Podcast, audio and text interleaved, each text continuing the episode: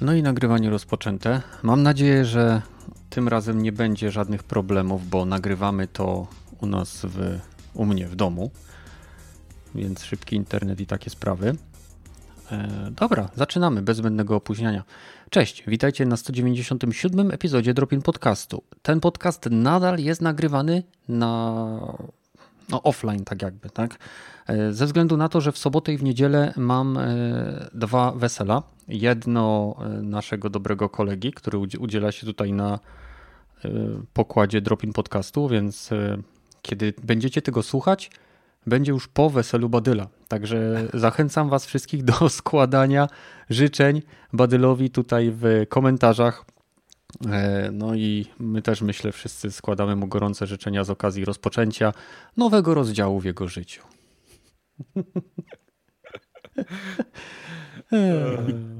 Ciekawe, co powie, jak będzie następnym razem na podcaście. W każdym razie, jeśli chcecie nas wspierać, najprostszym i bardzo miłym dla nas, dla nas sposobem jest po prostu danie łapki w górę. Pamiętajcie, że możecie również komentować w opisie, tutaj jakby, znaczy w opisie pod tym materiałem, a także wchodząc na nasz Discord. Wszystkie linki do wszystkich interesujących miejsc, które mogą lub niekoniecznie muszą nas wesprzeć, znajdziecie w opisie tego materiału. Witam Gragiego, witam Rogatego. Siema panowie w ten piątkowy wieczór. Cześć. Hej, hej. To tam już tam zdradziłeś, widzę, że jest to nagrywane w piątek, tak to mogliby znów pomyśleć, że to jeszcze jest w niedzielę, więc w miarę na, na świeżo, także trochę, wiesz, zaburzyłeś Matrixa. No nie, oj, no tam, oj, mówię tam. Im, że wiesz, że y, przecież Badyl ma ślub sobotę, no to musi być wcześniej nagrywane, ale nie martwcie się, tematy, które dzisiaj wybraliśmy, są w miarę ciekawe, jednocześnie nie będziemy starali się zbytnio dotykać Tokyo Game Show, które ciągle trwa. Jeśli dobrze kojarzę, to kończy się osiemnastego, więc powinniśmy w przyszłym tygodniu zająć się już na żywo, trzymam kciuki, na żywo właśnie w tym podcaście tematem Tokyo Game Show. Ale zanim do tego przejdziemy, no to co u was? Gragi, co tam? Szczerze, tak naprawdę wiele się nie zmieniło od ostatniego tygodnia, bo dość szybko mi zleciał na ogrywaniu Metal Hellsingera. To jest w sumie największa nowość. To mi zabrało najwięcej czasu. Chociaż I? gra jest stosunkowo krótka, tak naprawdę. Powiem tak, to jest gra fajna, to jest gra niezła, ale przede wszystkim na krótkie sesje, bo jak grasz dłużej, to jednak jest trochę czuć tę monotonię, czuć pewną powtarzalność, no i też no nie ukrywajmy, że też adrenalina robi swoje, więc po tam nie wiem, godzinie czy dwóch już ciśnienie ci tak podnosi, że, że warto sobie zrobić pauzę. Ja na przykład jak pierwszy raz za to zasiadłem, no to miałem tak trochę, miałem lekkie zawroty głowy, to wiesz, to nie jest takie, że nie wiem, jakoś ja mam jakieś takie tam problemy, które by na to wynikały, tylko po prostu tak mnie ta gra trzymała, że jak, nie wiem, jak coś próbowałem robić inaczej, to po prostu e, się bardzo szybko reagowałem i nie potrafiłem zwolnić, nie? E, dla mnie to jest gra taka typowa do Game Passa, bo jednak e, mimo wszystko e, ma ona swoje problemy. To, że mówię, jest krótka i to tak, no to jest na sześć osiem godzin. Powiedzmy, że e, to nie jest krótka, to... jak na shootera pierwszoosobowego. Wiesz co, no, na dzisiejsze standardy tak, ale generalnie ma niewiele zawartości ale tak naprawdę. Ale przepraszam, co uznajesz za dzisiejsze standardy? Serię Call of Duty, Bioshocka, czy nie wiem, Bioshocka nie mamy od dziesięciu lat, więc no to, nie bardzo. To nadal, nie? To, to nadal jest, wiesz, standard jakiś. Co uznajesz za dzisiejsze standardy? Wiesz co, no właśnie te, te duże kampanie typu właśnie B F a, jeżeli już były, bo... Oj, to od dawna nie od... mieliśmy B F a, to jak nie chcesz Bioshocka nie, no wrzucać, to B F a nie wrzucaj. Nie mieliśmy z pięć lat B F a, bo tak naprawdę jeszcze chyba w piątce była jakaś tam fabuła, z tego co pamiętam. cztery godziny, ale... cztery godziny. No. No, no właśnie, że tak mówię, te cztery pięć godzin no, w, do, w porywach do sześciu. No okej, okay, nie, to mówię, no sześć osiem godzin teoretycznie jest pokaźne, tylko problem jest taki, że każda, ym, tak naprawdę ta rozgrywka jest bardzo monotonna, ta, tak szczerze, nie, bo... Z tego co ja grałem, to tam głównie zależy na biciu rekordów, nie, jak najlepsze tak, przejście... Tak, jest, jest spora reparability, tak, jest spora regrywalność, tylko problem jest taki, że jak pewnie już zauważyłeś, na każdej robisz dokładnie to samo, nie masz jakiegokolwiek tam rozróżnienia, tak jak na przykład nawet w Doomie dwa szesnaście masz takie ciorasz, ciorasz, ciorasz, chwila odsapki na platformy i tak dalej, i tak dalej, a potem znowu jedziesz. A tutaj cały czas zrobisz krok, zdobędziesz nową broń, napalasz się z falami wrogów. Zrobisz kolejny krok, naparzasz się z falą wrogów i to jest monotony. To jest ten, ale największy problem jest to, że walki z bossem. Walki z bossem to jest tragedia, bo właśnie masz tego samego bossa i jedyne co się różni to to, że raz jest zielony, raz jest czerwony, raz jest niebieski. To wszystko. To, to jest poza jednym momentem masz dokładnie takiego samego bossa w takiej samej walce, tylko potem masz jeszcze więcej, jeszcze więcej. To mi przypomina na przykład właśnie walkę... No ale chyba areny się tam zmieniają, nie? Z tego co pograłem. Tak, trochę. Areny się zmieniają, tak. To, to jest największa zmiana tak naprawdę, nie? Yy, areny się zmieniają, ale... No i tam do, dorzucają ci czasami kolejnych tam wrogów, nie? Typy, ale potem masz ich wszystkich naraz praktycznie, więc to mówię, jakoś to się wiesz... rozmywa, nie? Że po prostu brakuje mi jakiejś takiej różnorodności. Fajnie, mhm. że są y, misje poboczne, nie? Które trochę y, powiedzmy, że urozmaicają, ale też robisz generalnie to samo, bo masz y, tam, nie wiem, rozwalić czterdzieści demonów w dziesięć sekund, nie? I za każdym razem jak ci się tam uda zabić jednego, to tam wydłuży ci się tam y, co dwa, co dwie sekundy czy trzy czas, ale potem, nie, masz y, na przykład Yy, zabić pięć, dwadzieścia demonów jedną konkretną bronią, yy, albo masz, że ci się zmienia z każdym zabójstwem. No to mówię, to jest fajne i jasne, muzyka robi to tak naprawdę bardzo dużo, yy, ale jeżeli oczywiście komuś nie pasuje, bo to też można jednak trochę zarzucić, że yy, skupili się na tylko jednym rodzaju muzyki, w sensie metal jest... Country?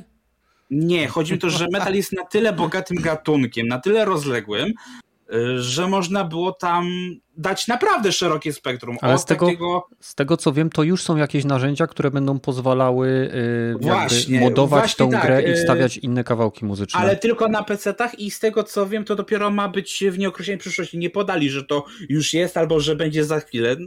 Po prostu powiedzieli, że będzie coś takiego, więc jasne, to uratuje dużo, ale jeżeli gracie na Xboxach albo tak jak ja na PlayStation pięć, bo w momencie jak składasz preorder, to masz dwa dni wcześniej dostęp, był, przy czym oficjalna premiera na PlayStation pięć była dzień przed premierą oficjalną, także no ja gram, mówię, z dwa dni przed premierą, więc już zdążyłem się po prostu nagrać.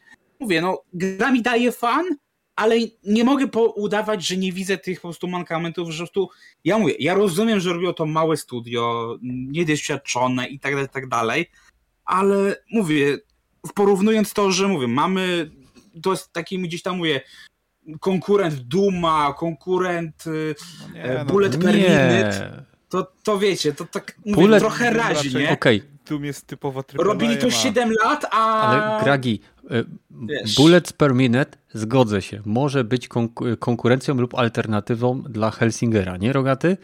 Ale hmm. nie Doom. To, to, że to jest usadzone... może to... być. Nie, nie może, bo, bo jeżeli to, to, że masz piekło... Eternalem, a szukałeś czegoś bardziej w stylu właśnie Duma dwa szesnaście, no to mi się wydaje, że Hellsinger, mówię, bierze to, co najlepsze z tej formuły, dodaje po prostu trochę od siebie i po prostu przewraca tą formułę do góry nogami i, i tyle, nie? Ale... Jak coś jest wiesz, przewrócone do góry nogami, to jest zupełnie inne niż pierwowzór. Więc Doom jest... Nie jest grą rytmiczną, znaczy inaczej, Doom jest grą rytmiczną, ale nie wymagającą grania do muzyki. W Doomie masz swój rytm gry. To, to jest dla mnie coś... Doom jest nieporównywalny z Metal Hellsingerem w, w żadnym innym aspekcie oprócz całego settingu, gdzie masz piekło i demony. Koniec. I muzyka może klimatycznie. Ale to jest mój punkt widzenia. Nie wiem, jak ty to widzisz, Rogaty.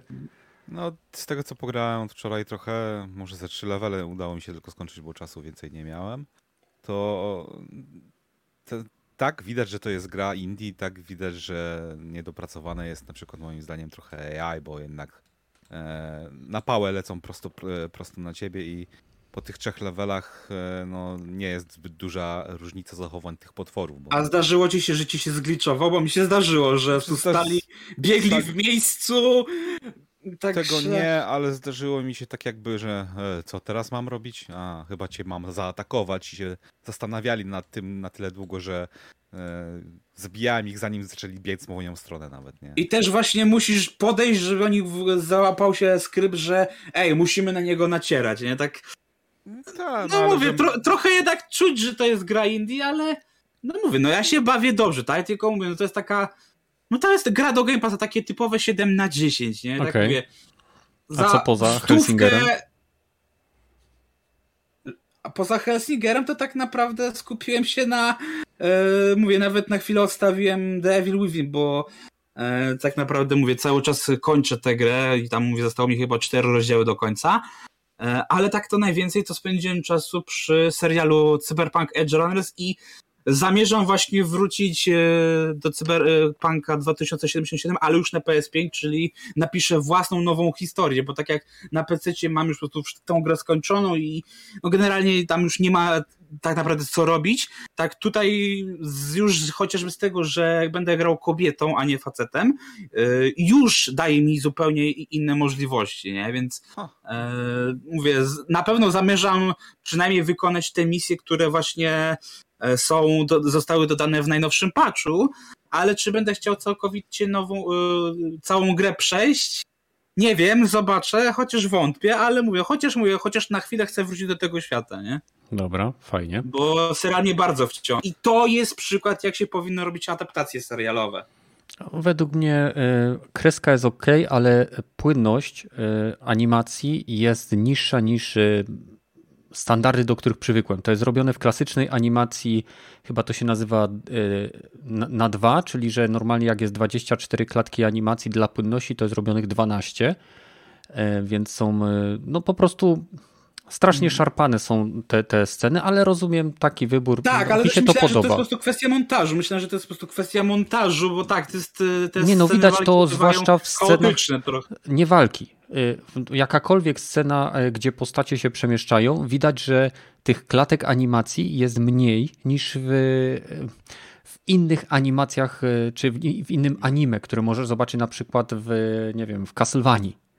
Tak, jest mm. inny, inny po prostu klatkarz. No nawet w ale... Tekenie było więcej, bo teraz też oglądałem Tekena. Ale no, no właśnie, no a Tekken jest, ale Tekken musiał mieć więcej, bo to Tekken, Tekken jest po prostu animacją o walce, tak? Jak to ostatnio mm. słyszałem w radiu reklamę chyba Netflixa, że Cobra Kai to jest serial o dynamicznych ludziach dotykających się kończynami. Oj! Dobre uproszczenie, nie powiem. A wiesz, a wiesz, duże, duże uproszczenie. A, a, ale uwielbiam, a wiesz, jak nazwali Stranger Things? Serial nie. o antycznej młodzieży. O Jezu. Ale nie, szczerze to mówię, ja miałem większy problem, jeśli chodzi o Cyberpunka. No, mówię, nie będę tego teraz rozkładał, ale... Nie spoileruj, chodzi... broń Boże, bo ja jestem tak. dopiero na trzecim epizodzie. Yy, no, ale nie, chodzi o, że są takie momenty, jeżeli chodzi o samą właśnie animację, to są takie momenty, gdzie widać, że zabrakło budżetu i nie powiesz mi, że to jest wizja artystyczna, gdzie... To nie jest budżet, to jest styl animacji. I... Tak, ale Czekaj, nie chodzi... Zaraz że to znajdę tak... dokładnie. Tak, no, ale, ale nie, chodzi o takie, masz takie momenty, gdzie masz nawet i walkę, albo rozmowę najczęściej i masz statyczny obrazek, na przykład przez dwadzieścia sekund słyszysz, że postacie rozmawiają, że coś tam się między nimi dzieje i tak. Raz była sytuacja, że masz czarny ekran i się, wiesz, słychać efekty walki, ale tego nie widzisz, a w rozmowach jest takie, że na przykład masz przez dwadzieścia sekund gapisz się na yy, ujęcie puszki, takie okay, serio? Już... Już ci mówię, słuchaj, to nie jest kwestia, tak jak ci mówię, to nie jest kwestia budżetu, tylko większość anim, anime jest animowana w dwu, od dwóch do dwunastu klatek na sekundę, po, a to później jest rozciągane, aby uzyskać dwadzieścia cztery. Dlatego y, masz y, takie braki płynności. Jednym z niewielu, o ile nie jedynym anime, które jest, y, było wyprodukowane w dwudziestu czterech klatkach jest Akira. Gdzie każda, każda z klatek, która tam jest, to jest indywidualna, ręcznie narysowana klatka. dwadzieścia cztery klatki na sekundę rysowali. Dobrze, ale mi, mi bardziej po prostu chodzi o to, że mówię, jak walki są z reguły płynne, tak cała reszta jest bardzo statyczna. Po prostu tak. Mówię, rozmowy, nawet są momenty, gdzie widzisz, że postacie nie ruszają ustami, co oczywiście niejako jest wytłumaczone i ma sens w, w świecie cyberpunku, ale jakbyś to zabrał, to tak no to się gryzie po prostu ze sobą. Nie? Jest tam masę smaczków związanych ze światem cyberpunka, ale okej. Okay. Tak. Rogaty, co u ciebie? Bo ja się zostawię na koniec, żeby nie było, że zawsze ty na końcu jesteś. Do, dopiszemy ci A przed Rogaty, będzie A Rogaty i wtedy będziesz pierwszy na liście i dla odmiany będziesz pierwszy mówił, co u ciebie. Okej, okay, okej. Okay. Czuję się zaszczycony. E, w sumie to udało mi się dwie gry w tym tygodniu skończyć. U, Ten Shiny Kin. No, no, to krótkie było. Gdzieś może osiem godzin to potrwało. E, to, Ej, to, no, ta, ta gra... to, to, to jaki jest dla ciebie standard długiej gry? osiem godzin. E, trzysta plus? To jest długa gra. Ale za platformówkę jak, taką jak Tiny King to trzysta raczej byś nie wydolił. Nie, nie dałoby no, rady znaczy, tyle zrobić. Ciężko by taką grę było zrobić. No, ale... Stardew Valley. Może by się zdało, nie wiem. No ale okej, okay, no. Wracając do samej giery, nie wiem, mi się podobała. Ta eksploracja po tych levelach w środku domu, że e, tak jak jesteś malutką, malutkim chłopczykiem, czy kimkolwiek, nie wiem, I don't not summon z gender, e, to nie wiem, fajnie mi się po prostu w to grało i głównie może też dlatego, że sobie w międzyczasie jednocześnie audiobooka słuchałem do, e, grając. To, o, jaki? E, e, a Expedition Force. E, seria się nazywa, a książka się nazywa e, Columbus Day. A już myślałem, że posłuchasz podcastu Hideo Kojimy. Nie, nie, nie, nie. E, książka to sci-fi, przylatują kosmici i potem ludzie lecą na inną planetę, Expedition Force jako...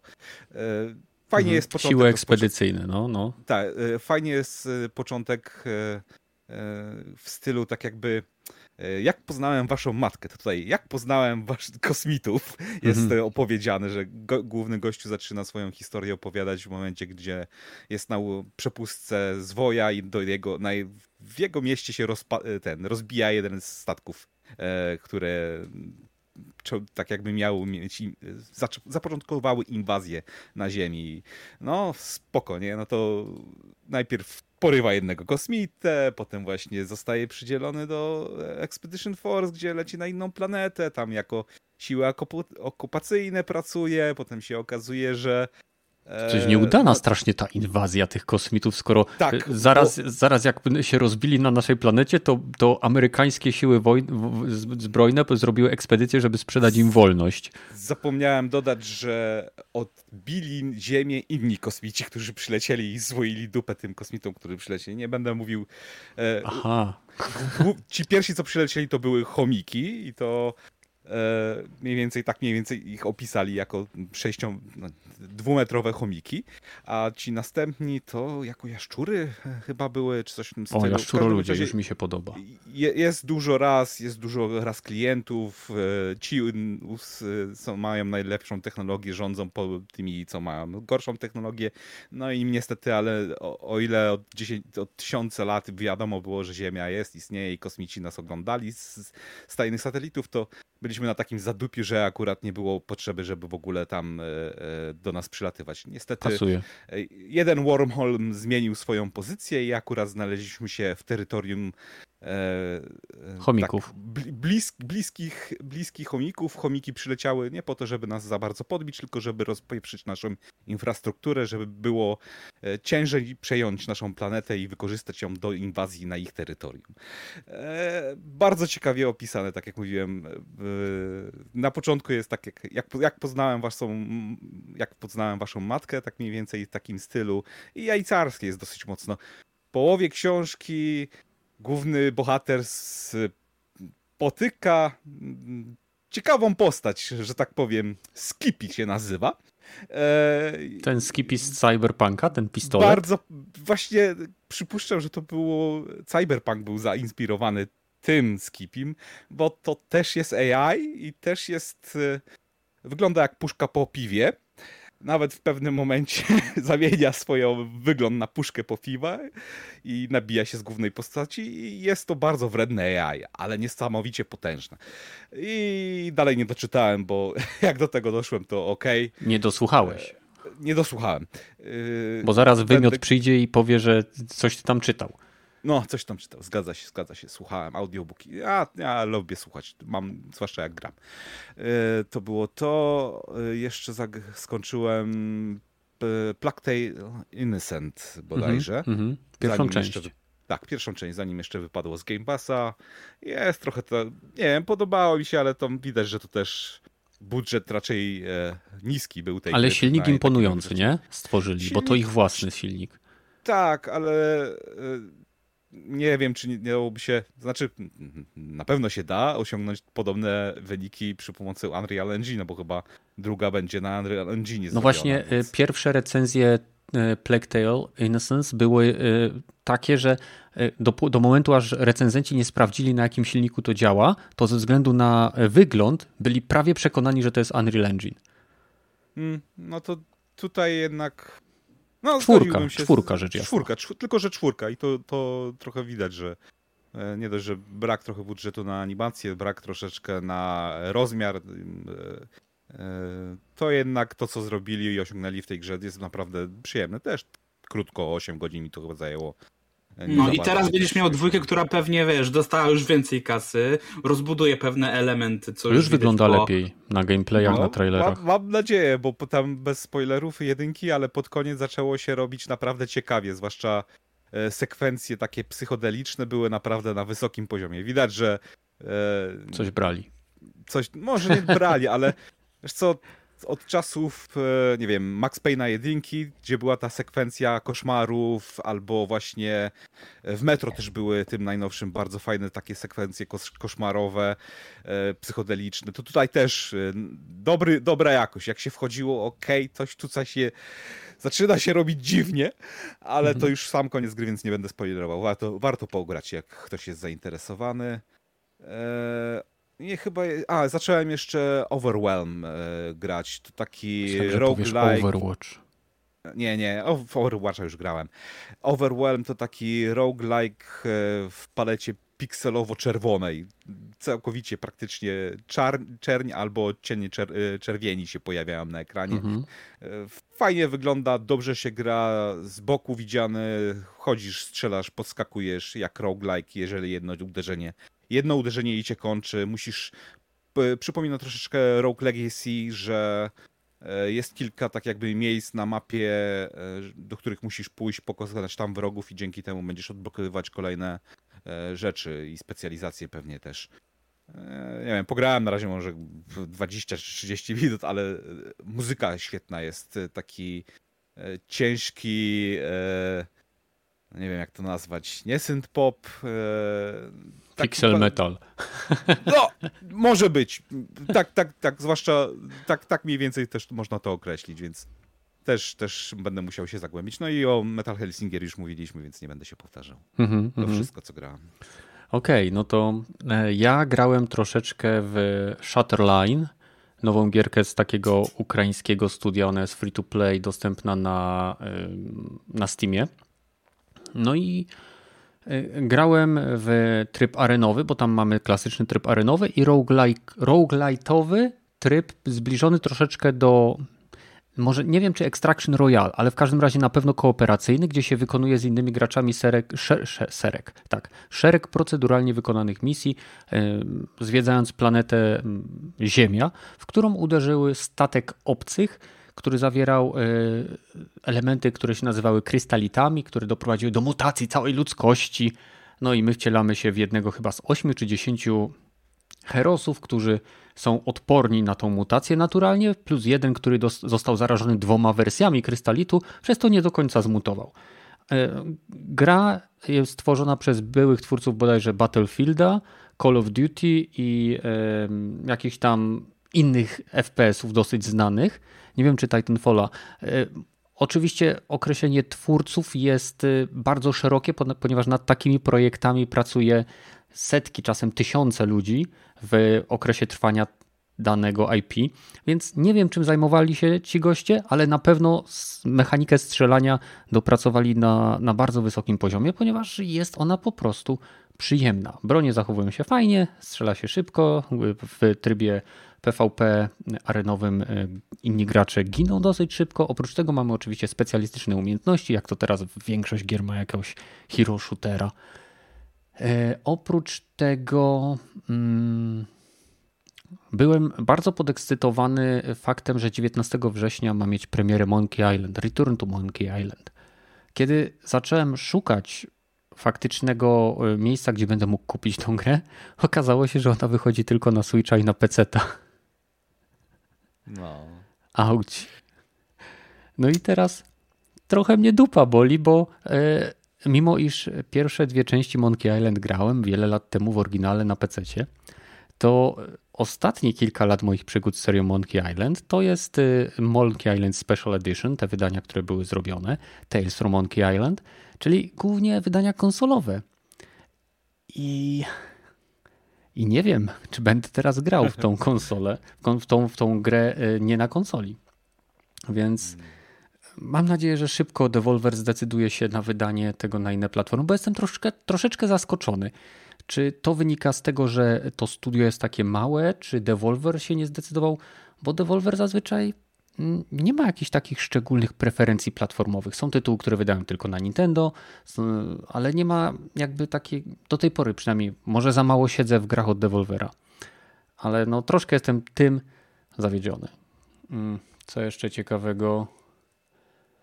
A właśnie, dzięki właśnie anime Edge Runners i nowej łatce znowu się zastanawiałem, czy zagrać w Cyberpunka, ale doszedłem do wniosku, że nie zagram, dopóki nie wyjdzie Phantom Liberty i tyle mogę powiedzieć. Czekam na next-genowego patcha do Wiedźmina, czy raczej nowe wydanie, bo z przyjemnością wrócę do przygód Geralda, ale zanim to zrobię, to już pograłem sobie w bieg przez płotki. Nie wiem, czy graliście w tą minigierkę. Tak, w sumie dla mnie była to najważniejsza zapowiedź tamtego wydarzenia cyberpunkowego, nie? No, no to... Świetnie to wykonali, świetne to jest. Dla mnie jest to po prostu zżynka z tego dinozaura, który się włącza w Chromie, jak nie masz internetu. To jest do, dla mnie dokładnie to. Pterodaktyle zastąpili yy, gryfami, kaktusy zastąpili, zastąpili płotkami, dziury zastąpili swoją wersją dziur. I, i, i po prostu się skacze. No takich gier było multum tak naprawdę, mówię ci, to nie jest w ogóle oryginalny koncept, nie? Mm-hmm, Więc to, mm-hmm. to wiesz, przecież e, Flappy Bird, N G B, wiesz, to, to, takich gier naprawdę było cała masa. Wiesz, nawet nie chcę teraz mnie spróbować sobie przypomnieć, bo na pewno coś przekręcę, nie? Tak jak przekróciłem przed chwilą e, Angry Birds, gdzie to zupełnie na czym innym polega, ale wiecie o co chodzi, że tak. To nie jest w ogóle oryginalne, ale faktycznie fajnie to wyszło. Jeszcze jak widzisz tego ośmiobitowego Geralta, jak tam popierdziela, jak się płotka wywali, rewelacja. Mm-hmm. No to jest fajne. E, jeszcze jedna rzecz mnie troszeczkę zasmuciła, ale z drugiej strony się też cieszę. Twórcy shootera Splitgate poinformowali swoich fanów o zaprzestaniu wsparcia dla tego tytułu. Wsparcia w sensie tworzenia nowej zawartości, ponieważ sto milionów dolarów, które udało im się zarobić na, na po prostu premierze Splitgate'a i na tym wszystkim, co się działo wokół tej gry w ostatnim czasie, postanowią przeznaczyć na nowy projekt, który będzie się dział już w uniwersum Splitgate. Wynajęli nawet podobno gościa, który pisze lore do tego świata, co z jednej strony, tak mówię, gra mi się podobała. Nie miałem za bardzo z kim w nią grać, więc tu zwłaszcza na konsoli, więc nie grałem często, ale w momencie, kiedy grałem, to był jeden z najlepszych arenowych doświadczeń, jakie miałem w ostatnich latach. No i z jednej strony jestem zaskoczony, że tak duża część społeczności jakby mimo smutku związanego z pozostawieniem tego tytułu w stanie, w którym jest teraz, czyli pojawi się, to się nazywa nieskończony Battle Pass, zostanie wydany, no i jest jeszcze ostatnia łatka, która tam poprawia troszeczkę rzeczy w edytorze, ileś tam rzeczy w samym gameplayu i sam edytor będzie niby głównym źródłem zawartości, czyli społeczność będzie tworzyła swoje tryby gry, mapy i tak dalej. Ale bardzo wielu graczy, mimo że niektórzy z nich wydali nawet pieniądze na ten tytuł, doceniają to, że twórcy Splitgate po prostu wprost powiedzieli: słuchajcie, to co stworzyliśmy, ten, ta gra Splitgate była projektem jednego z twórców, który on robił na zaliczenie szkoły. No i później się to rozwinęło do momentu, w którym są teraz, ale ze względu na ograniczenia, które ta gra ma na backendzie, praca nad nową zawartością jest trudna, ble, ble, ble, ble, nie wiadomo czy prawda czy nie, w każdym razie zdecydowali, że zostawiają tytuł w stanie, w którym on jest teraz i rozpoczynają pracę nad nowym tytułem, który ma mieć premierę w dwa tysiące dwudziestym trzecim roku. Ma być również tytułem free to play i będzie to strzelanka z pierwszej osoby i również będzie zawierała portale. Tyle na chwilę obecną wiemy. I chciałbym się zapytać, czy macie jakieś, nie wiem, komentarz do, do takiego zachowania deweloperów, którzy wprost powiedzieli, słuchajcie, wiemy, zarobiliśmy dużo na tej grze, ale walka i jakby inwestując te sto milionów w tytuł, który jest teraz, uzyskamy z tych stu milionów o wiele mniej niż jeśli zbudujemy zupełnie nowy tytuł od zera. Szczerze mnie zatwierdzę jedna rzecz, bo wiesz, mogą zrobić to, co na przykład będzie teraz z Overwatchem dwójką, czyli to będzie praktycznie to samo, albo wiesz, trochę tam rozbudowane, a jedynka zostanie włączona. I tu mnie ciekawi, czy wiesz, to, to będzie... Jedynka no, jak nie mówisz, będzie wyłączona. Uniwersum. Oni powiedzieli, no jedynka właśnie. Będzie funkcjonować. I co ciekawe, wy... oglądałem, bo jak mówię, tak jak mówię, interesowałem się y, tym tytułem, więc oglądałem nawet tak zwany town hall z Discorda, gdzie rozmawiali bezpośrednio z fanami i oni powiedzieli, że z tymi stu milionami, które mają teraz, oni chcą rzucić wyzwanie takim grom jak Apex czy Fortnite.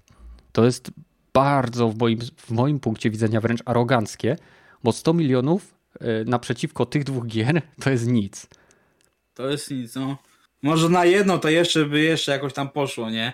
Może na, właśnie na Apexa, ale tak to... Znaczy oni nie trudno. Powiedzieli, że obu tym grom, tylko że chcą być tak duzi jak lub jak. W sensie, że chcą stanąć z, z nimi w, do równej walki, a nie być takim tytułem na zasadzie, wiesz, a free-to-playowa strzelanka i, i skórki jakieś. Ta, no takim jak są teraz, tak? Teraz nie są w stanie ani im dorównać animacją, ani jakością wykonania tekstur, ani innych rzeczy, no bo, no bo nie są, bo tak mają stworzony backend tej gry.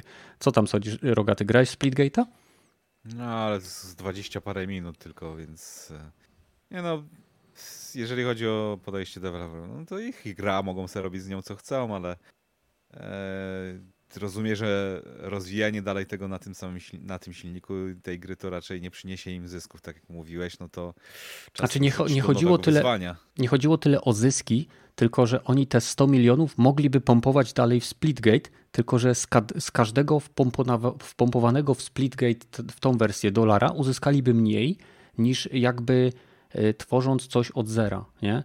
Bo no. jakby oni już w momencie, kiedy ta gra wyszła, kiedy była ta premiera pierwszej bety, oni po pierwszym chyba beta sezonie zaczęli na razie tych dwóch gości założycieli między sobą gadać, mówiąc słuchaj stary, mamy takie i takie ograniczenia, yy, mamy taką i taką wizję, praktycznie nie jesteśmy w stanie tego zrealizować w tym, co teraz mamy. No i dopiero chyba po pół roku czy po roku odważyli się porozmawiać, wtedy chyba mieli zatrudnionych około stu ludzi, i porozmawiać z nimi na forum jakby wewnątrz, wewnątrz firmowym, nie? No więc ja, ja byłem zaskoczony tym, że jakby ta społeczność Splitgate, w, przynajmniej w tej części komentarzy, które znalazłem, bo wiadomo, że byli też ludzie, którzy są bardzo niezadowoleni, no bo na przykład ktoś mówi, no fajnie, że, po, że przez ostatnie trzysta, nie wiem, siedemdziesiąt dwa dni grałem codziennie w waszą grę. Tak, możecie być pewni, że w następną nie zagram. Albo ludzie mówią, no a co z pieniędzmi, które wydałem na skórki? Czy to będzie można jakoś transferować? Oni na chwilę obecną nie są w stanie zapewnić nic, ale twierdzą, że raczej nie. Ze względu na to, że tamta gra będzie miała zupełnie jakby... Może będą jakieś adaptacje rzeczy, które są i może będzie jakiś program do przenoszenia pewnych elementów, ale chcą się w pewnym sensie odciąć od tego jakby beta testu, który zrobili i stworzyć pełnoprawny tytuł. No... Z mojego punktu widzenia ma to sens. Też nie sądzę, żeby po prostu chcieli kontynuować tego, bo ich tak jakby gorąca minuta się zakończyła już troszeczkę, bo ile gra chyba wystartowała w dwa tysiące dziewiętnastym roku, no to tak rzeczywiście zaczęli w nią grać ludzie koło dwa tysiące dwudziestego pierwszego. Mhm. Więc teraz kontynuowanie tak jakby developingu, jeżeli rzeczywiście chcą stworzyć od, tak jakby od podstaw coś na wyższym poziomie ma, ma sens. No. Oby nie skończyli troszeczkę tak jak ten Lawbreaker, gdzie no teraz chcemy zrobić naprawdę następny rodzaj triple A-owego shootera arenowego, teamowego. Mamy być, jak to powiedział Cliffy, właśnie do Overwatcha się odwoływał, że chcemy być następnym Overwatchem, bo to chyba mniej więcej w tym czasie wychodziło i po dwóch latach nara. I tutaj... Boss Key. Boss Key Studios się to nazywało, nie? Boss Key. Tak. No, no mam, mam nadzieję, życzę im wszystkiego najlepszego. Cliffy miał ego wielkie jak portfel Epic Games po prostu, no, jeśli o mnie tak, chodzi. Tak, ale tylko, że właśnie u niego podejście jego studia było takie, że no always online i w sumie kończymy wsparcie, no i, na, i kasujemy grę i nie da się już w niej zagrać, więc jak ją kupiłeś, no to sorry, masz, masz pecha. Tutaj przynajmniej jeżeli coś kupiłeś, to ci zostaje i nadal będzie można w to grać. Tak, oni zostawiają serwery, tak. No, w przeciwieństwie chyba do Overwatcha jedynki, który będzie jakby y, połączony z Overwatchem dwójką. Zostanie na, wchłonięty. Na, tak, wyjdzie patch, który zamieni Overwatcha jedynkę w free-to-playowego Overwatcha dwójkę. Tak, no więc też, też nie do końca... Chciałbym ten... Troszeczkę tak jak zrobili tak. z... Poczekaj, co to Blizzard zrobił? Z World of Warcraft trzy? Reforged? trzy, Reforged, tak. Że poprzednia wersja, która miała więcej opcji, została wchłonięta i zupgrade'owana do tej wersji, która jest o, o, oficjalnie używana. Upgrade to jest obraza dla wszystkich upgrade'ów, nawet downgrade. Tych płatnych u Sony.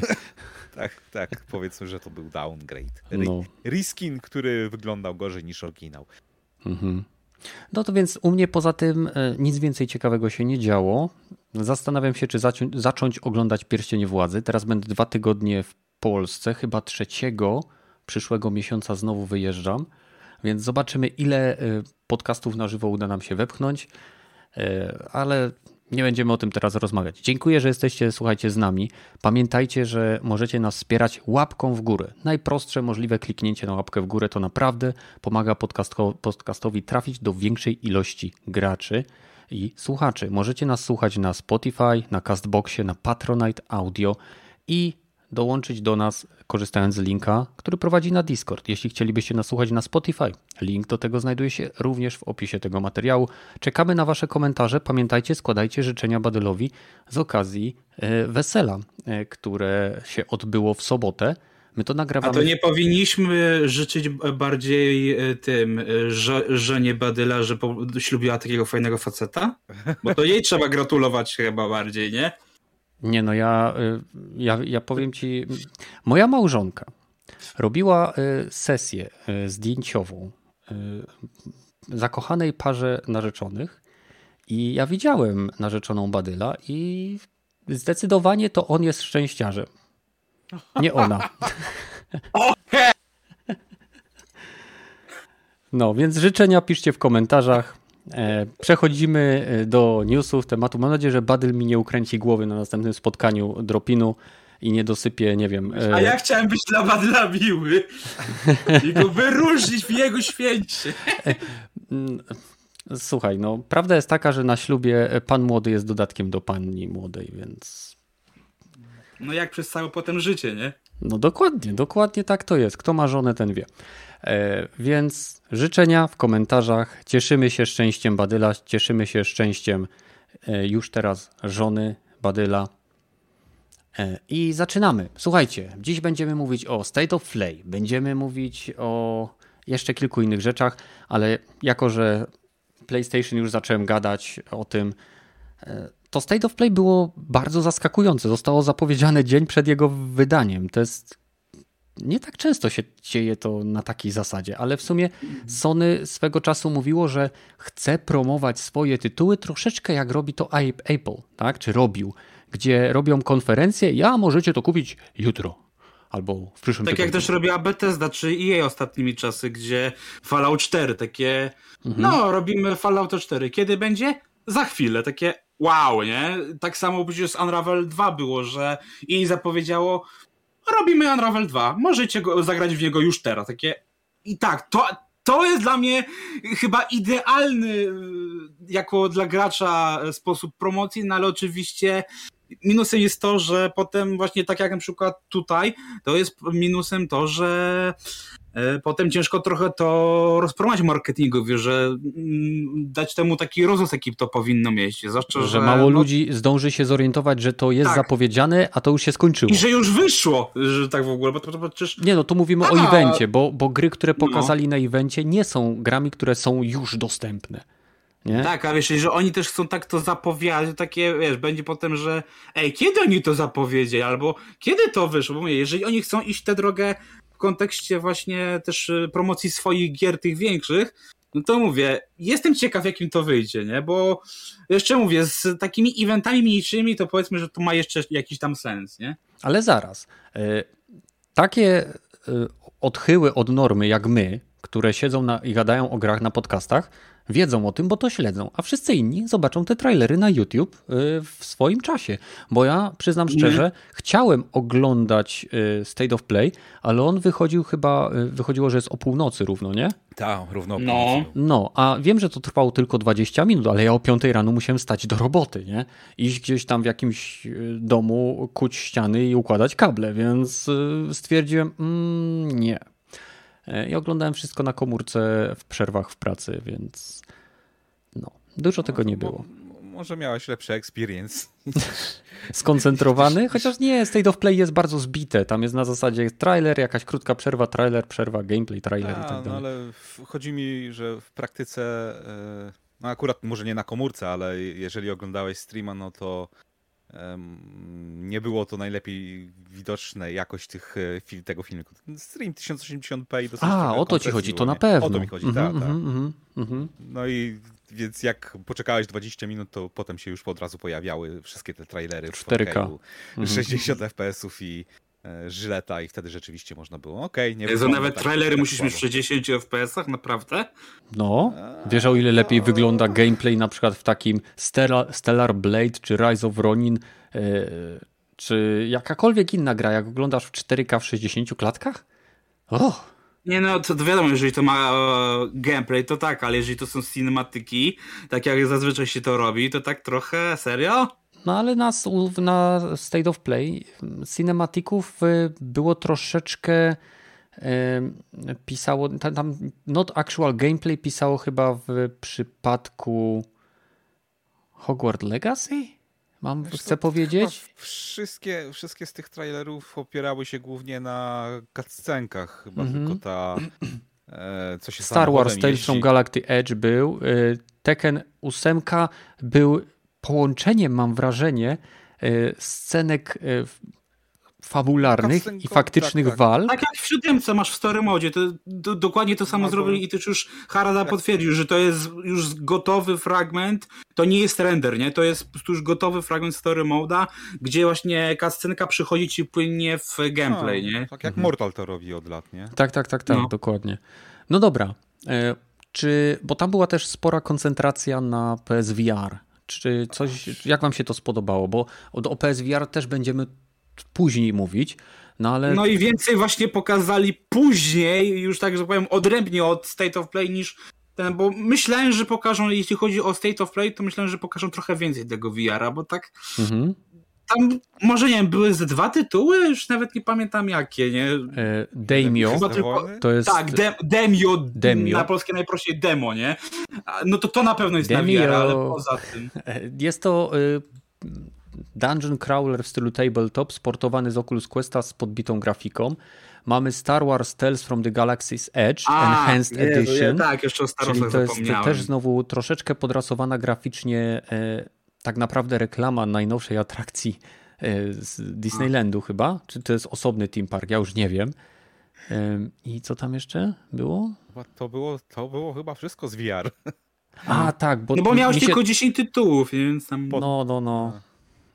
Tekken wyglądał spoko. Ja nie jestem fanem no. Tekkena od dawna, ale... To, to nie mamy o czym gadać.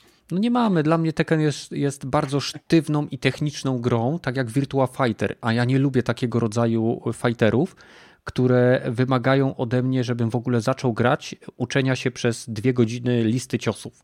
No to powiem ci szczerze, w sensie jasne, Tekken trochę poszedł w stronę takiej kompetytywnej rozgrywki, ale dla mnie na przykład Tekken jest najbardziej przestępną bijatyką na rynku, bo e, Mortal, Soul Calibur, właśnie Virtua Fighter, to tam nawet jeżeli masz relatywnie mniej tych ciosów, to nawet w Street Fighterzy tego systemu walki musisz się nauczyć, trochę poświęcić na nie czasu. A w Tekkenie, odkąd on istnieje, on właśnie przeważa nad konkretnym tym, że możesz po prostu wciskać na pałę y, przyciski i ci zawsze coś wyjdzie. A to tego też nie lubię w grach. Tego też nie lubię w sensie, grach. To jest takie bardzo płynne. Ja, ja mówię, ja jestem oddanym fanem Tekkena od dziecka. Siódemka trochę mnie zawiodła, nawet trochę bardzo mnie zawiodła. Dlatego tym bardziej po ósemce mam takie, że wiesz, mają szansę, żeby się odkupić i trochę, chociaż jasny, siódemka... Ale ósemka działa na Unreal Engine pięć, mam wrażenie? Bo tak. Oni chyba siódemkę już robili na Unrealu. E, tak, na, ro, robili na czwórce i teraz właśnie, żeby było śmieszniej, mimo tego, że tak jak właśnie mówisz, przy, już czwórka, ta siódemka była robiona na, na Unrealu, tym poprzednim, to wszystkie te asety, które ten, oni już ich nie będą rzeć. Wszystko jest na potrzeby piątki robione od, od zera, nie? I Widać. tak jasne, są momenty, gdzie tak myślisz, po co to robią, nie? Jak na przykład to, że deszcz tam pada i wpada po kracie kazu i w tyle widać gdzieś tam tornado, to są pierdoły tak naprawdę w bijatyce niepotrzebne. Jest tornado, bo tam jest akurat y, ten Exposition i Battlefield tam się dzieje. To jest ten sam, to jest ten sam universe, to jest multiversus. O Jezu. Ale wiesz, chodzi też, że wiesz, no mówię, w przypadku Battlefielda ma to jakieś przełożenie, no okay. Raczej Tornado nie będzie miał w Tekkenie przełożenia na rozgrywkę. Nie? Tak, absolutnie, ja mogę na kolekcjonerkę. O, o, Rogaty, tak. A właśnie, Rogaty, gierka wyjdzie na PlayStation pięć, Xbox Series i P C. O, to dobrze chyba. Czyli tak jak y, siódemka, bo siódemka też już wyszła na P C. A wiele lat była eksem na Sony. Mm. Do czasu szóstki. No, a ty co, no, lubisz ja bijatyki tego typu, Rogaty? A, nie, ja cienki akurat to strasznie jestem i e, jedyne co właśnie to, to grałem to w Mortale i jeszcze trochę e, jak się nazywało te gry, które właśnie były też na Tokyo Game Show pokazane ostatnio? E, Guilty Gear? O, o, dokładnie. W Guilty Gear. Ja uwielbiam. Ja, ja teraz e, szukam pudełkowej. Animacja to jest najlepiej wyglądająca bijatyka trzy D, która wygląda jak pieprzona rysowana bijatyka dwa D. A ja no, no, no. uwielbiam rysowane bijatyki dwa D. Moje ulubione gry w historii mojego życia to są Street Fightery, dopóki nie przeszły na trzy D. To jest seria King of Fighters, chyba Aha. do wersji dwa tysiące dwa. Uwielbiam ręcznie animowane sprite'y. To jest w tym coś tak niesamowicie atrakcyjnego dla mnie, że jasne, nowe gry potrafią wyglądać świetnie, ale to, co robi Guilty Gear, Gear Strive z tymi animacjami, tam nie widać, że na przykład, o, dlatego też kupiłem y, Dragon Ball Fighter Z, bo tam te postacie wyglądają jakby były dwa D i to jest coś pięknego dla mnie. Ta umiejętność połą- zrobienia modelu trzy D, który a- w absolutnie każdym momencie wygląda jak yy, trzy, yy, no, dwuwymiarowy rysunek, nie? Okej, okay, dobra. Yy, mieliśmy te dwie gry. Star Wars Tales from Galaxy Edge i Daimyo. Z tych dwóch tak naprawdę Daimyo by mnie interesował, gdybym miał z kim grać, bo to jest planszówkowy dungeon crawler, a ja lubię ostatnio planszówki, więc to. Hmm. To jeszcze dostały, były te, te dwie takie giery sci-fi, od ten jeden ten projekt coś tam. Stellar Blade.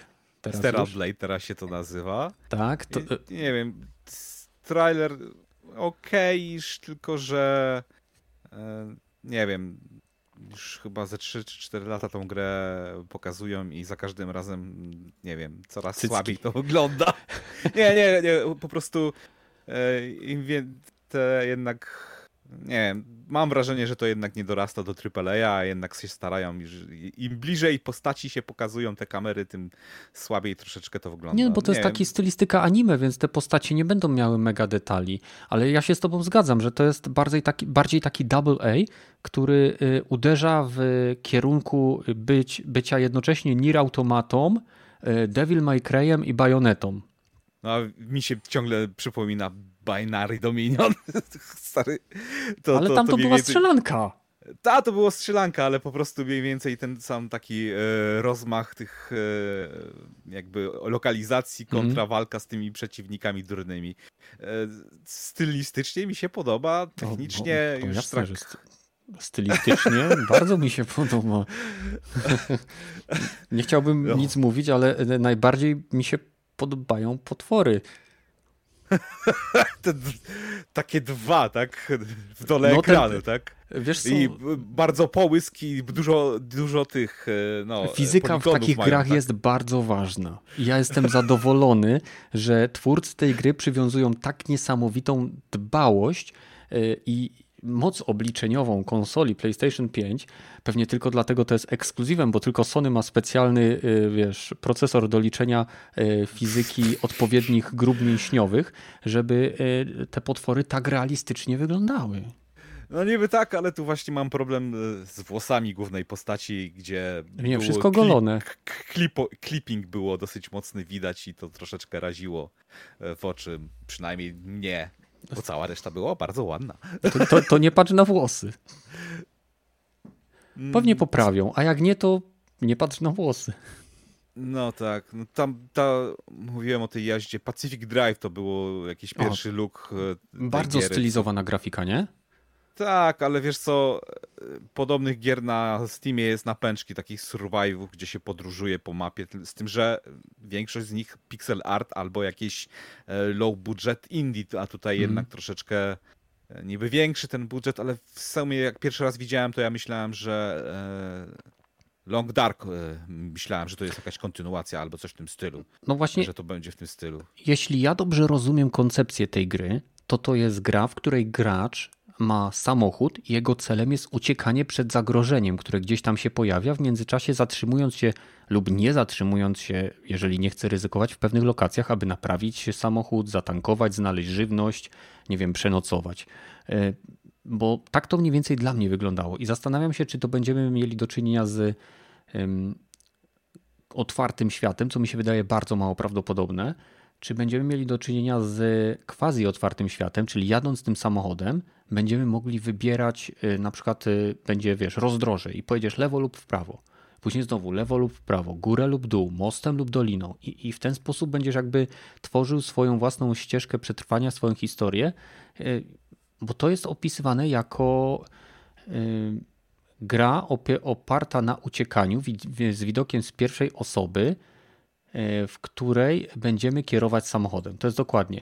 Pacific Drive is a run-based first-person driving survival game for PlayStation pięć and P C.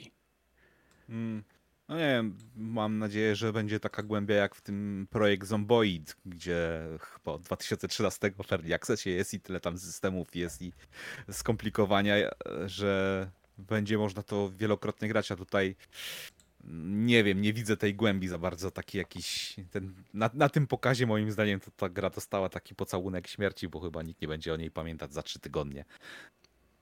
No zobaczymy, ile będzie kosztować. Może to jest gra do y, PlayStation Premium. O, no, jakby tak było, no to mogliby to powiedzieć od razu, to by nie było żadnego, żadnej, żadnego problemu by nie było, nie? No, tak no. To... Bo Sony powiedziało, nasze gry First Party nie pojawią się w PlayStation Premium, ale już wiemy, że Stray się pojawił. A to nie no. jest gra First Party. Okej. Okay. Hogwarts Legacy miał dosyć ciekawy, creepy troszeczkę trailer związany z zakupieniem jakiegoś... To był chyba sidequest, który był, nie wiem, ekskluzywny dla PlayStation? Ja to dobrze zrozumiałem? Tak. Tego, co ja też czytałem, to... to tak, receives PlayStation Exclusive Quest with Haunted... haunted Hogsmeade Shop. Nie wiem. Hmm. Wydaje mi się, że to będzie popierdółka taka jak zawsze. Tak jak za przeproszeniem ten Spider-Man dodany do Marvel z Avengers. Albo tak jak w Until Dawn miałeś y, też taki niby tam dodatkowy rozdział, a w rzeczywistości to była jedna króciutka sekwencja, która trwała w rzeczywistości może ze dwie minuty, a potem okazało się, że i tak była dla wszystkich dostępna, także... Hmm. Podejrzewam, że to będzie coś na zasadzie takiej, że na przykład, nie wiem, idź, odbierz specjalny kostium w pralni na przykład, nie? Który będzie tam jakoś nawiązywał do PlayStation. To będzie loch, pewnie kilka poziomów będzie i będziesz musiał oczyścić, tam były pająki, szczury czy jakieś inne gówna. Będziesz mm. wchodził i oczyścisz to, o, masz sklepik teraz. i fantastycznie. Chociaż mi się wydaje, że to może być tak naprawdę tylko też tak jak z Call of Duty, czyli taka czasowa um, ekskluzywność, na przykład po roku, będzie jednak też ten ex, ex quest na, na innych platformach, chyba że to mówię, będzie naprawdę jakoś, mówię, bardzo po, powiązany, żeby dać, że to jest ze świata PlayStation jakoś tak nie powiązane. Nie, nie, nie, nie. Wydaje mi się, że to jest takie smarowanie masłem fanów Harry'ego Pottera, żeby ich zaraz później wyruchać na preorder.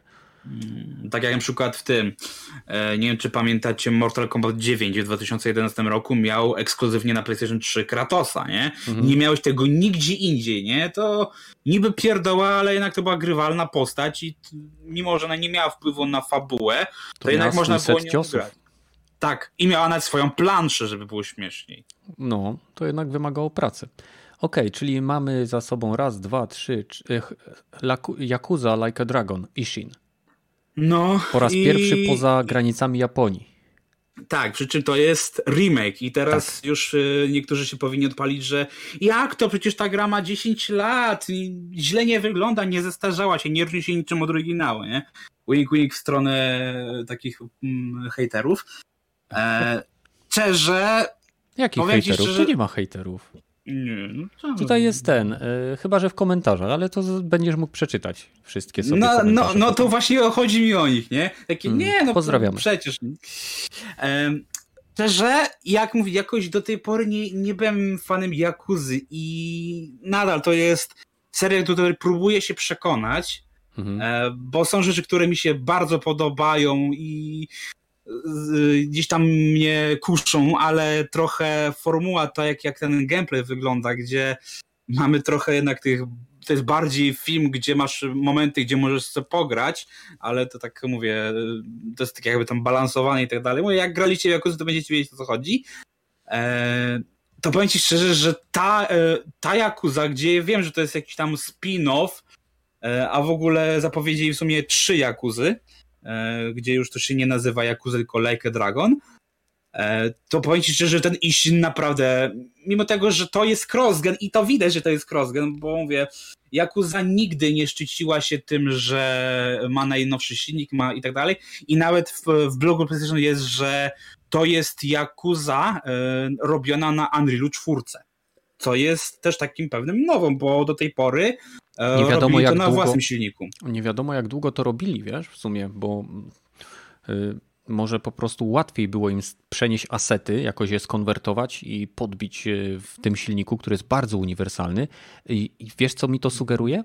Że hmm. Like a Dragon y, po prostu został wybrany Unreal Engine właśnie dlatego, że gra ma wyjść na PlayStation cztery, PlayStation pięć, Xbox One, Xbox Series, no ale dlaczego P C-ta? Nie na piątce, tylko na czwórce? Chodzi mi o to, że... Bo to już trochę robili. To... Rozumiesz, to nie jest coś, co oni robili wiem, tydzień wiem. przed tym State of Play. Oni to robili załóżmy od dwóch czy trzech lat, przenosząc, konwertując te wszystkie asety, przenosząc, przenosząc wątpię, żeby nagrywali audio zupełnie od zera. Nie no, wiem, tak jak The Last of Us remake, nie? No, tam nie, audio ale było szczerze, że mówię, wygląda to tam... świetnie i mówię, biorąc pod uwagę, w jakim poszła główna seria teraz, że mamy bardziej turowy gameplay, mhm. to szczerze, jak patrzę na to, to absolutnie chcę w to zagrać, nie? A że już są preordery i ja mam już teraz z tego, że mamy w plusie praktycznie wszystkie Yakuzy, które tam do końca roku będą jeszcze y, napływać, to no. naprawdę mam ochotę już teraz złożyć preorder, jak słowo daję, nie? Yy, naprawdę... To, to jeszcze ci powiem jedną rzecz, bo zapomniałem o tym wspomnieć we wstępie. Wreszcie, wyobraźcie sobie, kupiłem sobie kiedyś pastę termoprzewodzącą marki Gragi. Myślę, że pastę do zębów. To akurat czasem kupuję. Okej, okay, więc kupiłem sobie kiedyś pastę termoprzewodzącą Cryonaut Thermal Grizzly. Ach, chciałem spytać. No. Więc chciałem sobie zrobić repasting mojego PlayStation cztery Pro. Kupiłem termopady i wszystko. I ta pasta kosztuje jeden gram czterdzieści złotych. I ją kurwa zgubiłem. Przeszuka- od miesiąca, od miesiąca szukałem jej wszędzie.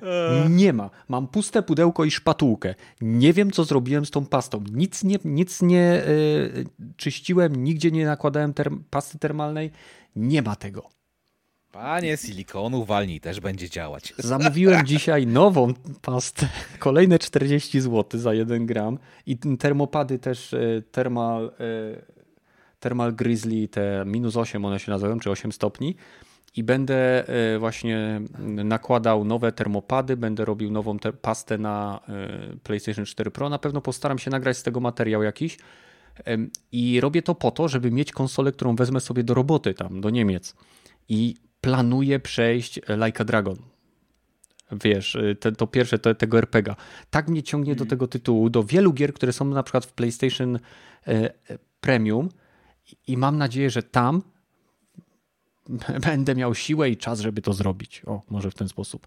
Więc jestem bardzo zainteresowany za serią Yakuza i dzięki temu, że teraz w premiumie będę miał szansę szarpnąć sobie ten kawałek tortu.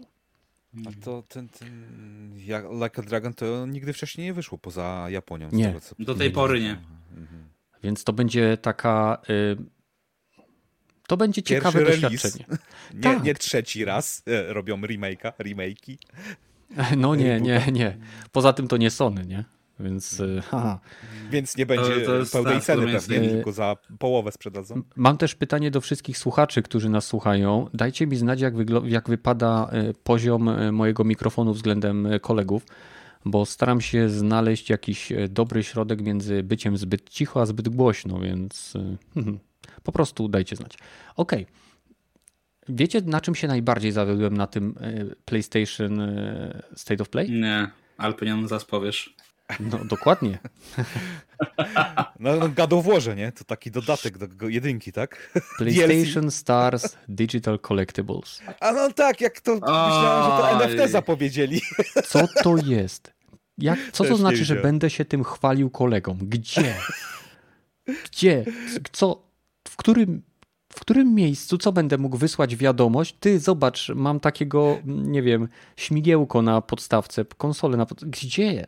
Jak rozumiem, gdyby Sony miało nadal PlayStation Home, które od samego początku miało mieć Hall of Fame, gdzie gracze mogli się chwalić swoimi trofeami, co nigdy nie zostało dodane do tej y, usługi, do tego metaversum. Y, Sony było pierwsze i pewnie za wcześnie. Nie, pierwsze było mm, Second Life. Okej, okay. Nie o to chodzi. Chodzi mi o to, gdzie ja mam komuś pokazywać te pieprzone digital collectibles na Facebooku, na Twitterze, na TikToku, na nie wiem, na Tinderze, na OnlyFans. Gdzie ja mam z tym iść? Gdzie ja mam pokazać te szkatułki, w których się obraca, nie wiem, postać z Ratcheta i Clanka? No na forum, no, ty... na Discordzie no, będziesz mógł ale sobie wrzucić co? Screenshoty. Gifa, gifa kuźwa dostanę? O co z tym chodzi? Pokazali obracające no, się... No i jeszcze prezent... dalej tego nie wyjaśnili, nie? Oni mają dopiero za jakiś czas to wyjaśnić, bo jeszcze w tym miesiącu ma to zadebiutować na większości rynków, w tym chyba z tego, co tam słyszałem, na rynkach europejskich, także to trzeba po, czekać. Po jakiego wała to pokazywali? To było absolutne nic. Hmm. Tak, to, to niepotrzebnie trochę zabrało czas antynowy. Gdyby to był na większym pokazie, dobra, nie? Ale na dwudziestominutowym pokazie poświęconym japońskim deweloperom, bo to był pokaz z okazji właśnie tego Tokyo Game Show, mhm. no to tak, to było w sensie, rozumiem właśnie pod kątem chyba właśnie to było dla tych Japończyków, bo oni lubią takie rzeczy, bo nawet... Serio? E, Myślisz, tak. że, że, że lubią rzeczy, o których nie wiedzą nawet, gdzie będą je mogli komuś pokazać? Wiesz Nikt co, tak, bo lubi. Nawet, e, dobra, tutaj mówię, z, zrobię taki mały teaser do tego, co będzie za tydzień. E, w momencie, jak my to nagrywamy, to był pokaz Konami, gdzie pokazali nową grę ze świata Yu-Gi-Oh! I co się okazało? E, w momencie, jak kupisz tę grę, to tam faktycznie, to, tak jak w, na Steamie, dostajesz, będziesz miał karty jakieś karty kolekcjonerskie. kolekcjonerskie. Bez tak, sensu. Więc, wiesz... Może faktycznie będzie, wiesz, bo o ile awatary, no to wiadomo, będziesz mógł sobie ustawić na profilu, na profilowym, jakieś pewnie zdjęcie na tło, ten tak jak mówię, tak jak ma na Steamie, że masz interaktywne tło profilowe, coś tam. Nie wiem, też nie wyobrażam sobie, jak oni chcą to zrobić. Ja bym osobiście w, widział to. Dla mnie to jest zrobili... absolutnie bez sensu. Znaczy, d- dla mnie też, ale wiem, jak to miało sens. Dla mnie miałoby to sens, gdyby robili coś takiego jak Nintendo albo Ubisoft, czyli te punkty, właśnie rzeczy i tak dalej, żeby można było wymieniać, ale na prawdziwą walutę, żeś mógł sobie za to kupić grę, wiesz, tam na przykład z dwudziestoprocentowym rabatem, nie, że, bo Nintendo tak ma, czy Ubisoft, że jak tam uzbierasz na przykład sto złotych moment, to masz na przykład dwadzieścia złotych upustu na dowolny zakup, nie, i takie, to byłoby super, ale w takim momencie chwal się tym, co masz za darmo, wiesz, już N F T jest, wydaje się, zbędne, a co dopiero coś takiego, nie? W sensie, może dziesięć lat temu byłoby to fajne, ale nie dzisiaj. Nie wiem, ja, ja jestem przekonany, że to ma jakiś większy plan, być może to faktycznie ma iść w jakieś N F T, ale mam więcej pytań niż odpowiedzi. Pokazali mi dosłownie kilka modeli trzy D, które powoli obracały się na ekranie i absolutnie żadnych dodatkowych informacji. Zobaczcie kilka rzeczy, którymi będziecie mogli pochwalić się znajomym. Zna- znajomym. W jaki sposób? Gdzie? No. Jakim znajomym? Ja nie mam znajomych. Rozwiązane. No. To widzisz, a ty masz to rozwiązane oni, fajnie. Czy oni bo... znają swoich graczy? Ludzi japońskich na ulicy. Pewnie ej, tak. Patrz, mam, mam, mam tą PlayStation trzy na komórce, popatrz jak to fajnie wygląda. A i wiecie co mnie rozwaliło ostatnio? Siedziałem sobie w Niemczech tam na tym beznadziejnym internecie, który jeszcze jakiś czas temu co chwilę wywalał nam dźwięki na nagrywaniu podcastu, że mnie rozłącza i wracam. I mówię, a ściągnę sobie aplikację PlayStation, no bo przecież PlayStation, aplikacja ta PlayStation Plus pozwala streamować gry, prawda? Jeżeli mam, jestem w Polsce, to jak uruchomię tą aplikację, to bez problemu mogę sobie streamować na przykład gry na peceta z tej usługi premium, nie? No i uruchomiłem to. Usługa nie jest dostępna w twoim kraju. To nie jest mój kraj. Ja chcę, ja jestem obywatelem Polski, mam tam konto, ja bym chciał tutaj z tego skorzystać. Od, od, ja, na czym polega ale problem? Zaraz. Ale w Niemczech chyba jest, a w Polsce nie ma, tak myślałem. Nie, nie, bo to może w Niemczech też nie ma. Nie mogłem, po zalogowaniu się mam informację, że nie mogę skorzystać z tej usługi. Chyba że faktycznie fakt, że jestem z Polski, to nawet jak jestem w Niemczech, to i tak, wiesz, kij ci w oko, pochwal się, nie wiem, ikonką wokół, wokół swojej postaci na PlayStation Network. Ale dobra, zostawmy te nieprowadzące donikąd trójwymiarowe obiekty, które nam pokazali. Synduality. Ten dziwny shooter, gdzie przypominał mi troszeczkę Armored Core i to z tych dobrych czasów Armored Core, ale jednocześnie pilot nie siedział w mechu, tylko latał za nim jak, jak, jak jakiś duszek. Dla mnie gra do pominięcia, ale jest jedna rzecz, którą chcę wiedzieć na temat tej gry. Hmm? Kim jest ta Duality, bo wiemy, kim będzie jej syn, nie? Mamy go w tytule, ale... Kim jest Duality, nie? Bo Synduality. No, okej. Okay. Drodzy słuchacze, właśnie Uf. Gragi zapodał suchara. Czekamy na wasze odpowiedzi w komentarzach. Wiesz co? Nie wiem, o co chodzi, bo sam, samo strzelanie mi się podoba. Ja bardzo lubię gierki, zwłaszcza od Namco Bandai, które mówią o mechach i nie, nie są akurat ze świata Gundama, ponieważ Gundam jakoś zbyt oldschoolem mi leci, jeśli chodzi o mechy, ale Armored Core, czyli ta możliwość właśnie y, y, przemieszczania się z takimi w zasadzie maszynami bojowymi. Swego czasu chyba na pececie i na PlayStation była gra, która się nazywała Hoken. Zrobiona przez małe chyba y, białoruskie albo rosyjskie studio. Nie trzymała się szczególnie długo, ale grałem w nią i poczucie bycia wielkim mechem było super. Zresztą ty, Rogaty, też wiesz, Mech Warriora grałeś w tego Mercenaries, tak? Tak, tak. Z tym, że właśnie jak to oglądałem na tym streamie, to myślałem, że ta gra tak z P S trzy się urwała. Dopiero no. jak obejrzałem to... to, to brutalny jesteś. No ale to, to dlatego, wiesz... że ma wyjść też na Xboxa i P C ta, wiesz? Jakby no, była pe- tylko na pewne. PlayStation pięć, właśnie. To... I tutaj też dostała słodki pocałunek śmierci na tym pokazie, bo jeżeli to nie będzie w plusie za darmo, to e, no, przypuszczam, że nikt tego nie kupi. O, nie wiadomo, nie wiadomo. Zobaczymy. Nie, nie, nie wiadomo. To w Japonii zobaczymy. Pewnie kupią go, że jest z Europą, nie? No, dokładnie. Dokładnie, no w sumie faktycznie część gier mogła być pokazana pod rynek japoński, nie? Okej, okay, zostały nam dwie. Że... Na, go, Ragnaroka zostawimy na koniec, nie? No, no, no. Okej, okay, więc Rise of the Ronin. Koei Tecmo, no. Team Ninja, Open World Action R P G na PlayStation pięć. To jest gra od twórców serii Nioh. To jest gra od twórców, nie wiem czy to już wyszło, Wulong Dynasty.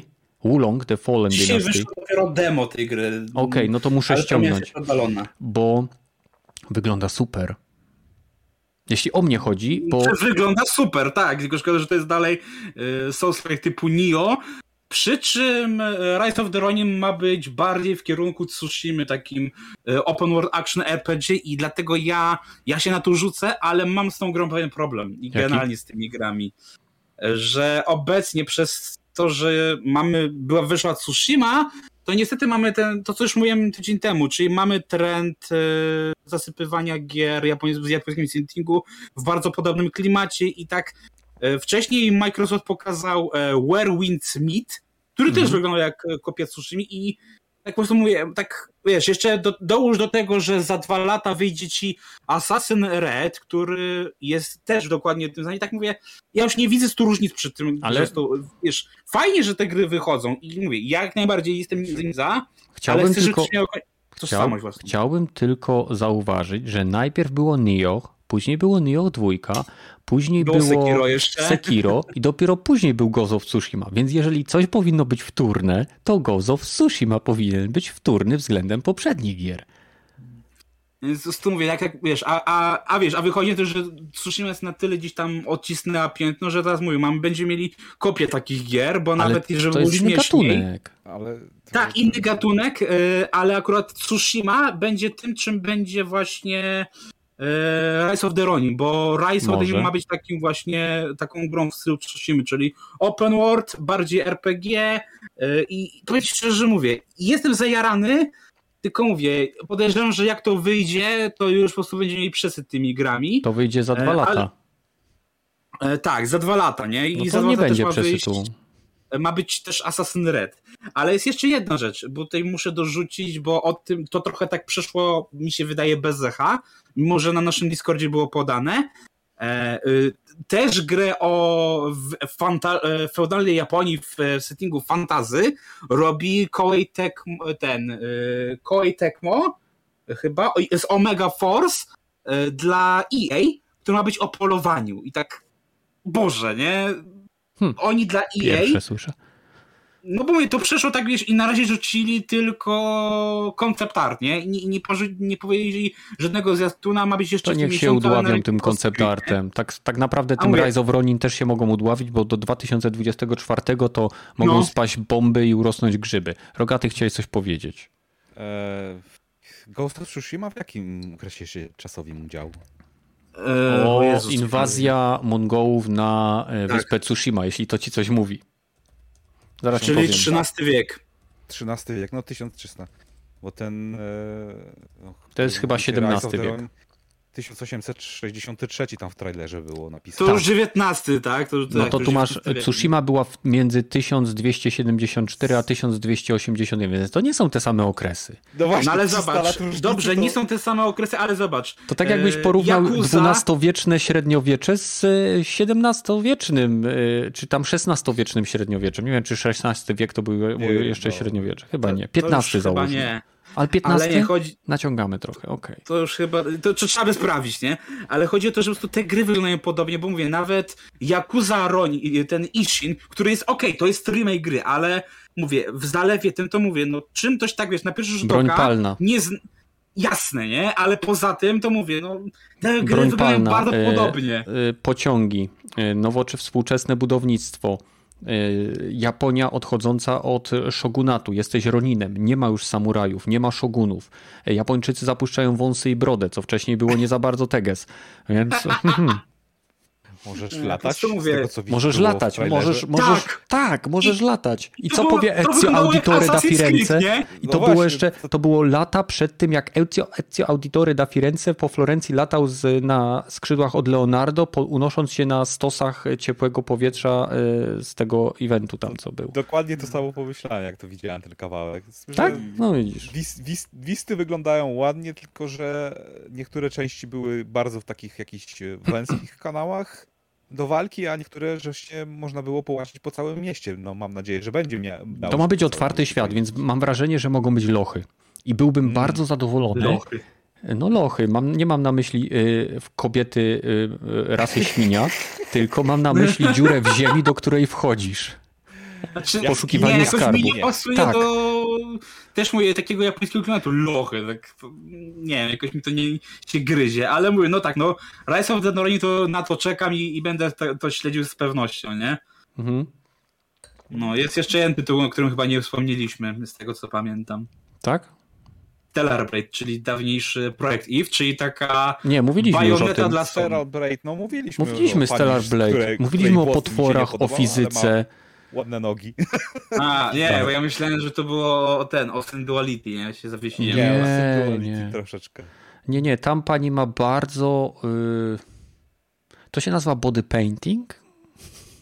Skin, skin suit. Skin tight tak suit. Będąc. Jeżeli ktoś tak. oglądał Neo Genesis Evangelion, to wie o czym mowa. Albo Czy... latex suit. Wiesz co, jak, jak wyob... nie mogę sobie wyobrazić tego typu postaci w lateksie. Wiesz dlaczego? Bo lateks nie przepuszcza powietrza. I mam wrażenie, że pod koniec takiego ciężkiego dnia rozpierdzielania potworów, to ta osoba wyskakuje z tego, wiesz, jak się napręży, to wyskakuje jak mokre mydło z ręki. Tak. No, z tym, że jestem pewien, że ona pewnie cyborgiem jest albo coś w tym stylu. Zważywszy na to, że w pewnym momencie była poza atmosferą Ziemi i strzelała z jakiegoś wielkiego... No właśnie. I ta broń jej się słożyła i zmutowała i rozłożyła chyba z siedem razy. A, a Surała rad się kłania, że będzie walczyć z całą planetą. One Punch Man po prostu. Dokładnie, tak. Ale nie, gierka zapowiada się epicko, troszeczkę tak jakbyś zrobił y, z trzeciej osoby gierkę w stylu, jak się nazywała ta gra na Xboxa, robiona przez jedną osobę, taka króciutka shooter, gdzie... Strzel- Bright Memory Infinite? Tak. Tak, tak, tak, tak, tak, tak. To, to mam wrażenie, że to jest to z trzeciej osoby minus strzelanie. Nie, ale no, no wygląda zacnie, nie? Mówię, tylko szkoda, że na, za dwa lata dopiero, więc jeszcze do, o tej, do tej pory zapomnę o tym tytule. Na dobrze wyglądające rzeczy warto czekać, żeby się zawieść przy premierze. Został ale wiesz, nam... teraz jeszcze nawet nie można tej gry dodać jeszcze do wishlisty, gdzie taką Jakuzę już możesz, nie? Bo wyjdzie w lutym. Czy Spidermana, nie? No bo chyba nie to da. Ma być dopiero za rok i pewnie nie chcą dopuścić do sytuacji, w której po prostu przesunie się premiera. Bo to jest prawdopodobnie projektowana premiera, czyli zakładałem, że skończą w dwa tysiące dwudziestym trzecim, a co się stanie? O... Powiem ci, że wkurza mnie zapowiadanie gier z takim wyprzedzeniem, bo jest tyle niewiadomych... To co powiesz o Assassinie, który ma zapowiedział ci najbliższe gry na cztery lata najbliższe. Ubisoft jest bezczelny, więc... znaczy, już o Marvelu nie wspominajmy, nie? No tak, plan na następne dziesięć lat. Mam wrażenie, że Marvelem rządzą komuniści, plan pięcioletni. Okej. Okay. Coś chciałeś powiedzieć, dodać, Rogaty? Nie... Już nie straciłem wody, więc nie. Aha. Został nam God of War chyba właśnie. God of War. Jed- Jak ci się podobał właśnie... trailer? Znaczy, mieszane uczucia mam, bo to jednak bardzo taki dobrze zmontowany, ale cięcie za cięciem i story trailer, z tym, że ostatni razem jak pokazywali story trailer, to no nie była to story trailer. Gra nie miała tej historii, którą się wszyscy spodziewali, więc zobaczymy przy premierze, czy nie będzie jakiegoś twistu. Nie no, musi być. Według mnie... expectation. Powiem ci o, tak, czy, czy... No? Jeśli trailer zdradza ci najważniejsze elementy doświadczenia, czy to jest film, czy to jest gra, według mnie to jest źle zmontowany trailer. Bo ale trailer niestety... ma cię zachęcić do zagrania, a niekoniecznie powiedzieć ci, co dokładnie będzie. Tam. Nie Dzisiaj wiem, czy, trochę czy inna szkoła samo... trailer wymienia, nie? Za co, Spidermana, co, nie? Czy nie wiem, czy właśnie Doktor Strange'a. Dotyczy się fi- gier, ale na pewno w filmach, jeżeli trailer pokazuje więcej, to więcej ludzi na takie filmy chodzi. To jest niestety... A ja mam odwrotnie. Wydaje mi się, że trailery, które zdradzają ważny element fabuły, sprawiają, że nie chce w nie grać. Pamiętacie taką grę Haze? Shootera z pierwszej osoby, gdzie wcielałeś się w enforcera takiej organizacji, która szprycowała cię dragami, które sprawiały, że przestałeś y, widzieć y, ludzi, których zabijałeś. Oni po prostu znikali dzięki połączeniu narkotyków, którym cię szprycował kostium, którym chodziłeś, i jakby heads-up displayu, który po prostu wymazywał zwłoki i przemoc, której ty dokonywałeś. I największym błędem promocji tego tytułu, który, która była rozwleczona przez lata, ponieważ było wiele opóźnień, to miał być Halo Killer kolejny, było to, że w pewnym momencie oni zdradzili fakt, że jakby twoja percepcja wykonywanej przemocy jest zmieniana przez te, przez te dragi. Wyobraź sobie, jakby zmieniło to twój odbiór gry, gdybyś wiedział, jaki jest największy plot twist w Bioshocku. Wyobraź sobie... No to... No, rozumiecie, o co mi chodzi. Przykład. Nie? Tak, ale zobacz, na przykład... Y- Zobacz na przykład na The Last of Us dwa, nasze ulubione. Pewnej rzeczy tam nie powiedzieli i ludzie, ludziom się to nie spodobało, że okay, tak dużo... Nie, nie zaczynajmy z Last of Us, bo nasi słuchacze wiedzą, do czego chodzi to prowadzi. Chodzi mi tylko o sam sposób tej promocji, że tam celowo cię wprowadzali w błąd, tak, żebyś myślał, że jest fajnie, a potem nie jest fajnie. Natomiast to też może nie był dobry, dobry, po, dobry sposób tego typu odwrócenie uwagi, chociaż Kojima robił o wiele większe odwrócenie uwagi no. względem graczy. Ale chodzi mi tutaj o prosty trik. W trailerze do Bioshocka, chyba oryginalnego, z tego co pamiętam, w trailerze pada stwierdzenie would you kindly, ale jakby powiązane z tym konsekwencje związane z fabułą i z tym, co się później dzieje, są jednym z, w mojej opinii, najlepszych plot twistów w historii gier wideo. Równe, porównywalne z tym, które były w Silent Hillu dwa, porównywalne z tym, które były w kurczę, nawet w kolejnym Bioshocku. Tak? To było też dla mnie ciekawe, że Bioshock po raz kolejny mnie zaskoczył. I to jest dla mnie dobry trailer. Więc nie wiem, może jest więcej w tym trailerze God of War niż nam się wydaje. Bardzo no, mi się... To... Mhm. Okej, okay, no to jeżeli chodzi o omawianie, no to jednak widać, że to jest kontynuacja tego, co było. Mhm. Nie zmienili, przynajmniej z tego, co widziałem. I porównuję po trailerach, nie grałem God of War'a jeszcze tego z dwa tysiące osiemnastego. Sorry. Ale z te, Może, z tego, co możesz po, już, bo jest na P C, także polecam. Wiem, wiem. Polecam. Pewnie to kiedyś zrobię, ale to jest następna gra w kolejce od Sony, więc najpierw muszę skończyć te obecne dwie, które mam. No tak, które masz? Trzy, będziesz miał trzy lata, żeby tam, więc da, wyrobisz się. E, Horizonta i Death Stranding, nie? A, no. grałem, o, dobra, dobra, najpierw dokończę Ragnarok, bo chcę wiedzieć, czy więcej grałem. Nie, nie grałem więcej. E, jeżeli chodzi o... E, to ten... E, nadal ta podobna skala jest, więc... No nie wiem, myślałem, że będzie trochę troszeczkę taka większa eskalacja e, walki z większymi potworami, jak to się kiedyś tam za czasów God of War'a, nie wiem, trójki działo, że się z jakimiś tytanami walczyło, albo tak. właściwie na tytanach, w środku. I... Wiesz, może to to jest właśnie to, co nam, wiesz, zostanie jako niespodziankę. Nie, nie pokazali jeszcze, tak? No być tak, może. Tak, że to jest zostawiają, ale... Czy... Teraz biorąc powiem, jaki jest teraz ten, ten God of War współczesny, tak? Czyli te dwie części, no to... Esz, to, to mówię, to, to jest trochę czy innego, bo wiesz, no jak pamiętasz pierwsze oryginalne God of War'y, no to faktycznie przyrównując to do tego, to faktycznie jest taki, może być, był zawód, nie? Znaczy, nie, no tutaj spektakl, jeżeli chodzi wygląd spektakl, to wygląda naprawdę fajnie, nie? Z tym, że są urywki właśnie takie typowo kastenkowe, gdzie właściwie ty siedzisz tylko z padem w ręce i patrzysz, jak się to rzeczywiście dzieje i dopiero po chwili zaczyna się prawdziwa rozgrywka. Nie bez powodu to jest story trailer, nie? A nie no, gameplay tak, trailer. Z tym, że ja bym chciał gameplay trailer już przede wszystkim. Też, też bym nie? chciał gameplay trailer. Z tym, że... Myślę, że to, że go nie pokazują, tylko potwierdza nam, jak bardzo ta gra jest po prostu recyklingowana z dwa tysiące osiemnastego roku, że tu no. ona się nie będzie wiele rumuje. Ona jest ewolucją. Ona jest na pewno tak, ewolucją, ewolucją, nie rewolucją. Tak. Tam dodano możliwość przyciągania się ostrzami chaosu do przeciwników, dodatkową tarczę, a odpowiadając na wasze pytanie, największym potworem w nordyckiej mitologii jest Jörmungandr, czyli wąż świata. Nie ma nic większego niż on.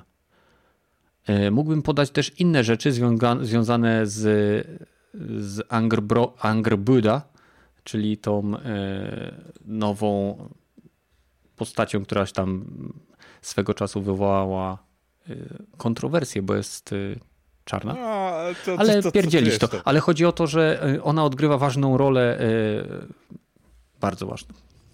Polecam no. mitologię nordycką Nila Gaimana. No, jeżeli ktoś by chciał sobie przeczytać lub przesłuchać, na, to jest na audiobookach. Uwielbiam, polecam. Jest tak samo ciekawa jak Sandman? Czyli w ogóle?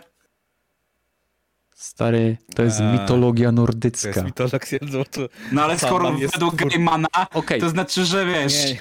Powiem ci jedną rzecz. Inny. Wyobraź sobie historię, w której Thor jest na imprezie i czyli skuł Marvel, się okay. tak... W, w taki beton się skuł, że ktoś mu podpierdzielił yy, Mjolnira. Mjolnira podpierdzielił mu yy, olbrzym, który mieszka w... Nie pamiętam w jakiej krainie, ale w innej.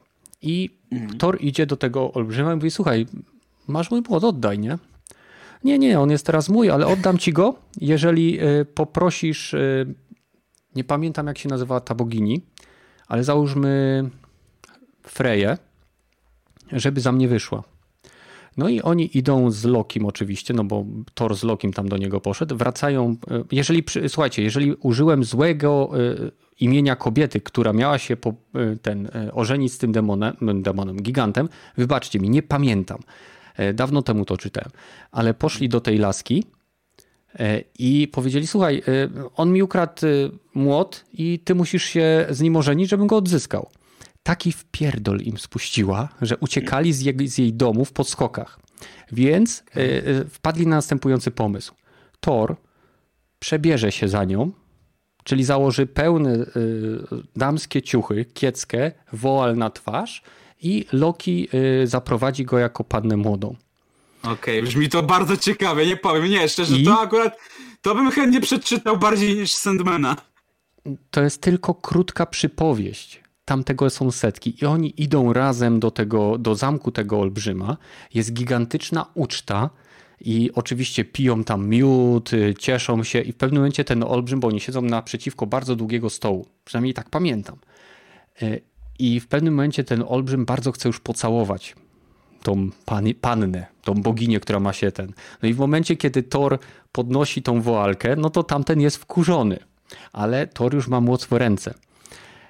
I żeby nikt się nie dowiedział, że Thor przebrał się za kobietę i pocałował się, czy prawie pocałował się z olbrzymem, Thor zabija tego olbrzyma, zabija wszystkich w zamku i obraca zamek w gruzy aż do samych fundamentów. Nieźle. Nie, ale wracając do tego God of War'a, to no, mówię, no jasne, powoli już widać, że trochę dopakowali troszkę te um, trailery, żeby jednak zaznaczyć, że to jednak jest nowa gra, a nie D L C do starej. Ja ale bym powiedział, jak... że to jest typowa gra Sony. Third Person Action Adventure o... Cinematic Experience. Mhm, mhm. No. Wiesz co, w dużym uproszczeniu tak, ale jednak wiesz, tu mówię, no jak mówię, jak się przyjrzeć na niektóre sceny, jak są kadrowane, to jest tak jak to jest tak jak z Disneyem, serio, tak jak Disney właśnie niektóre swoje sceny kopiował no, no jeden do jednego i zamienił asety, tak samo mam tu tutaj, nie? Nawet mówię, na naszym Discordzie, do którego link znajdziecie w opisie, mamy po prostu zdjęcia, gra z, tam wersja z dwa tysiące szesnastego roku versus wersja z dwa tysiące dwudziestego drugiego, czy tam z, jak wyglądało rok temu, czy tam dwa lata temu, a jak wygląda teraz. I widać, że to są po prostu, mówię, sceny dokładnie wyjęte z dwa tysiące osiemnastego roku, tylko już trochę tło zmienili, żeby było widać, że to co innego, bo na oryginalnie było to na białym tle, tak jak właśnie oryginalny God of War z dwa tysiące osiemnastego roku. I mówię, ja mówię, ja nadal, wiesz, ja widzę to, że to, to jest taka, mówię, no pełnoprawna kontynuacja, tak to nazwijmy to, w cudzysłowie, ale no jeszcze jak patrzyłem na te gameplaye od Game Informera, które umówmy się, były skandalicznie krótkie i nic nam tak naprawdę nie pokazały, no to jestem pokazały troszkę właśnie zajarany. Pokazały tyle, ile Sony chciało pokazać. To nie Game tak. Informer grał, tylko Game Informer został nie, ja wpuszczony wiem, i dostał birola. Tak jak większość tak, ja wiem, twórców... Wiem, wiem jak to działa, no. Dlatego mówię, krótkie te birole były, mm-hmm. tak na oczy... Tak naprawdę mówię, można by to znaleźć w jednym materiale, a oni rozłożyli to na miesiąc i to jest takie... E? E, Wiesz co, prawda jeszcze... jest taka, że wszyscy, którzy chcą zagrać w tą grę, wiedzą, że chcą zagrać w tą grę, bo grali w pierwszą część. Ja mam kumpla, który nie ma znaczenia, co się stanie, on kupuje tą grę day one i on będzie grał, aż ją przejdzie, bo po, w oryginale pokonał wszystkie Walkirie, królowe Walkirii, zrobił cały labirynt, nie pamiętam nazwy tego krasnoluda, ale zrobił cały ten labirynt, otworzył wszystkie skrzynie, otworzył wszystko, co tam się dało zrobić. On czeka na kolejną część God of War i jestem przekonany, że część graczy, którzy grali w tą grę na pececie i polubili tego Kratosa, tą wersję Kratosa, bo to jest zupełnie inny Kratos niż ten, który był w God of War jeden, dwa, trzy, Ascension, czy y, jeszcze coś Syn of tam Olympus. Było. Tak. Ghost of Sparta jeszcze była swego mm, czasu. Mm, no rozumiem, tego o co było chodzi. W tak, to były, to były troszeczkę inne gry gameplayowo. Jest część osób na pececie, którzy, które teraz patrzą, gdzie tu znaleźć konsolę PlayStation pięć, choćby po to, żeby ją kupić, zagrać w tą grę, a później sprzedać. Tak, tylko wiesz, dla, e, też jest duża, m, też są, są osoby, takie na przykład jak ja, które te, w tę grę chcą zagrać, ale nie dla gameplayu, tylko dla rozwoju historii. W sensie, tak no jak mówię, w stare, easy mode i lecisz. Go, tak, chodzi mi to, że tak jak mówię, stare God of War'y przyciągały do siebie też gameplayem, bo on był naprawdę miodny, nie? Ale tutaj, jasne, on jest fajny bardzo i tak dalej. Bardzo ukrywają, jak na tak, razie. Tak, właśnie, że tutaj mówię, tu najważniejsza jest historia i dlatego mówię, ja wiem dlaczego ukrywają, bo gameplayu to, to się niewiele nie zmieni i dlatego mówię, pokazują tym bardziej, że w Ragnaroka się gra dla tego, co będzie dalej, a nie dlatego, żeby jeszcze raz machać toporkiem i rozwiązywać zagadki, nie? Nie no, prawdziwe wyzwania w God of War się zaczynają po zakończeniu fabuły. Kiedy robisz te wszystkie op- opcjonalne rzeczy, tak? Bo nie wiem, uderzanie w te dzwony, czy rozwiązywanie zagadek związanych z dostępem do skrzyń, które pozwalały ci upgrade'ować elementy związane z Kratosem, czy z jego wyposażeniem, czy z wyposażeniem Atreusa, były po prostu miłym wyzwaniem i jakby urozmaiceniem. Jestem ciekaw teraz, czy w tej części kontynuacji, tak, w, tej, w, tej, w, tej, w tej odsłonie, czy znowu Kratos będzie startował z wszystkimi rzeczami, które się uzbierało w pierwszej części, w tej, no tego, czy znowu w jakiś dziwny sposób, mm. jak Harry Potter, co roku w każdej grze zapomina, jak rzucać czary i musi się uczy, uczyć od nowa. Bo do tej pory w każdej kolejnej części God of War, tylko że to były osobne części, tutaj mamy kontynuację bezpośrednią. Zawsze bogowie na początku gry znajdowali jakiś sposób, żeby Kratosa oszukać. I nie wiem, czy widzieliście ten trailer, ale jest taki fragment. Słuchajcie, jeśli, jeśli nie, nie widzieliście trailera i nie chcecie go oglądać, a słuchacie nas teraz, to dosłownie potrzebuję niecałej minuty, żeby opowiedzieć fragment, dosłownie króciutki fragment trailera, gdzie po prostu jest coś, co wydaje mi się może mieć wpływ bardzo istotny na fabułę. Chodzi o sytuację, kiedy Kratos... Dobra, spauzujcie albo przewincie sobie minutę do przodu. Chodzi o sytuację, zostaliście ostrzeżeni. Chodzi o sytuację, kiedy Kratos mówi do Atreusa: chodzimy za każdą twoją, jakby robimy wszystko, co nam mówisz, chodzimy wszędzie, gdzie nam każesz. A Atreus do niego mówi: tak, ale ty nawet nie wierzysz w rzeczy, które mówię, nie, nie ufasz rzeczom, które mówię. Kratos go chwyta za ramiona i mówi: ale i tak za tobą idę. Tak jak Kratos szedł zawsze za tym, co obiecali mu bogowie, za tym, że Atena na początku obiecała mu uwolnienie od koszmarów związanych z śmiercią jego rodziny. Później kolejni bogowie obiecali mu coraz większą moc, możliwość zemsty i tak dalej. Zawsze był oszukiwany. I jestem ciekaw, czy ta konkretna scena, ten konkretny fragment jest jakby nawiązaniem do pewnego fatum, które chodzi za Kratosem, pewnym jego przeznaczeniem, które zawsze wiąże się z tym, że on jest wykorzystywany przez bogów, przez innych bogów. Mimo że sam jest bogiem, tak? Synem Zeusa, w zasadzie półbogiem, tak jak w sumie Herkules też był półbogiem. Więc jestem ciekaw. No, a na P S cztery będzie bugiem. No, zobaczymy. Według mnie będzie dobrze, tak jak było z Forbidden West. Optymalizacja, akurat First Party Sony jest dobrze zoptymalizowane pod poprzednią generację. Nie wiem, z tym musiałem sobie zażartować. Nie, nie to no jasne, taki jasne. Konieczny suchar. Ale no, mówię, no... Mówię, Rogaty. Coraz bardziej graj... ciekawi trówka, nie, nie Jak ci się nie tej. podoba Death Stranding, olej Death Stranding, przejdź go do War.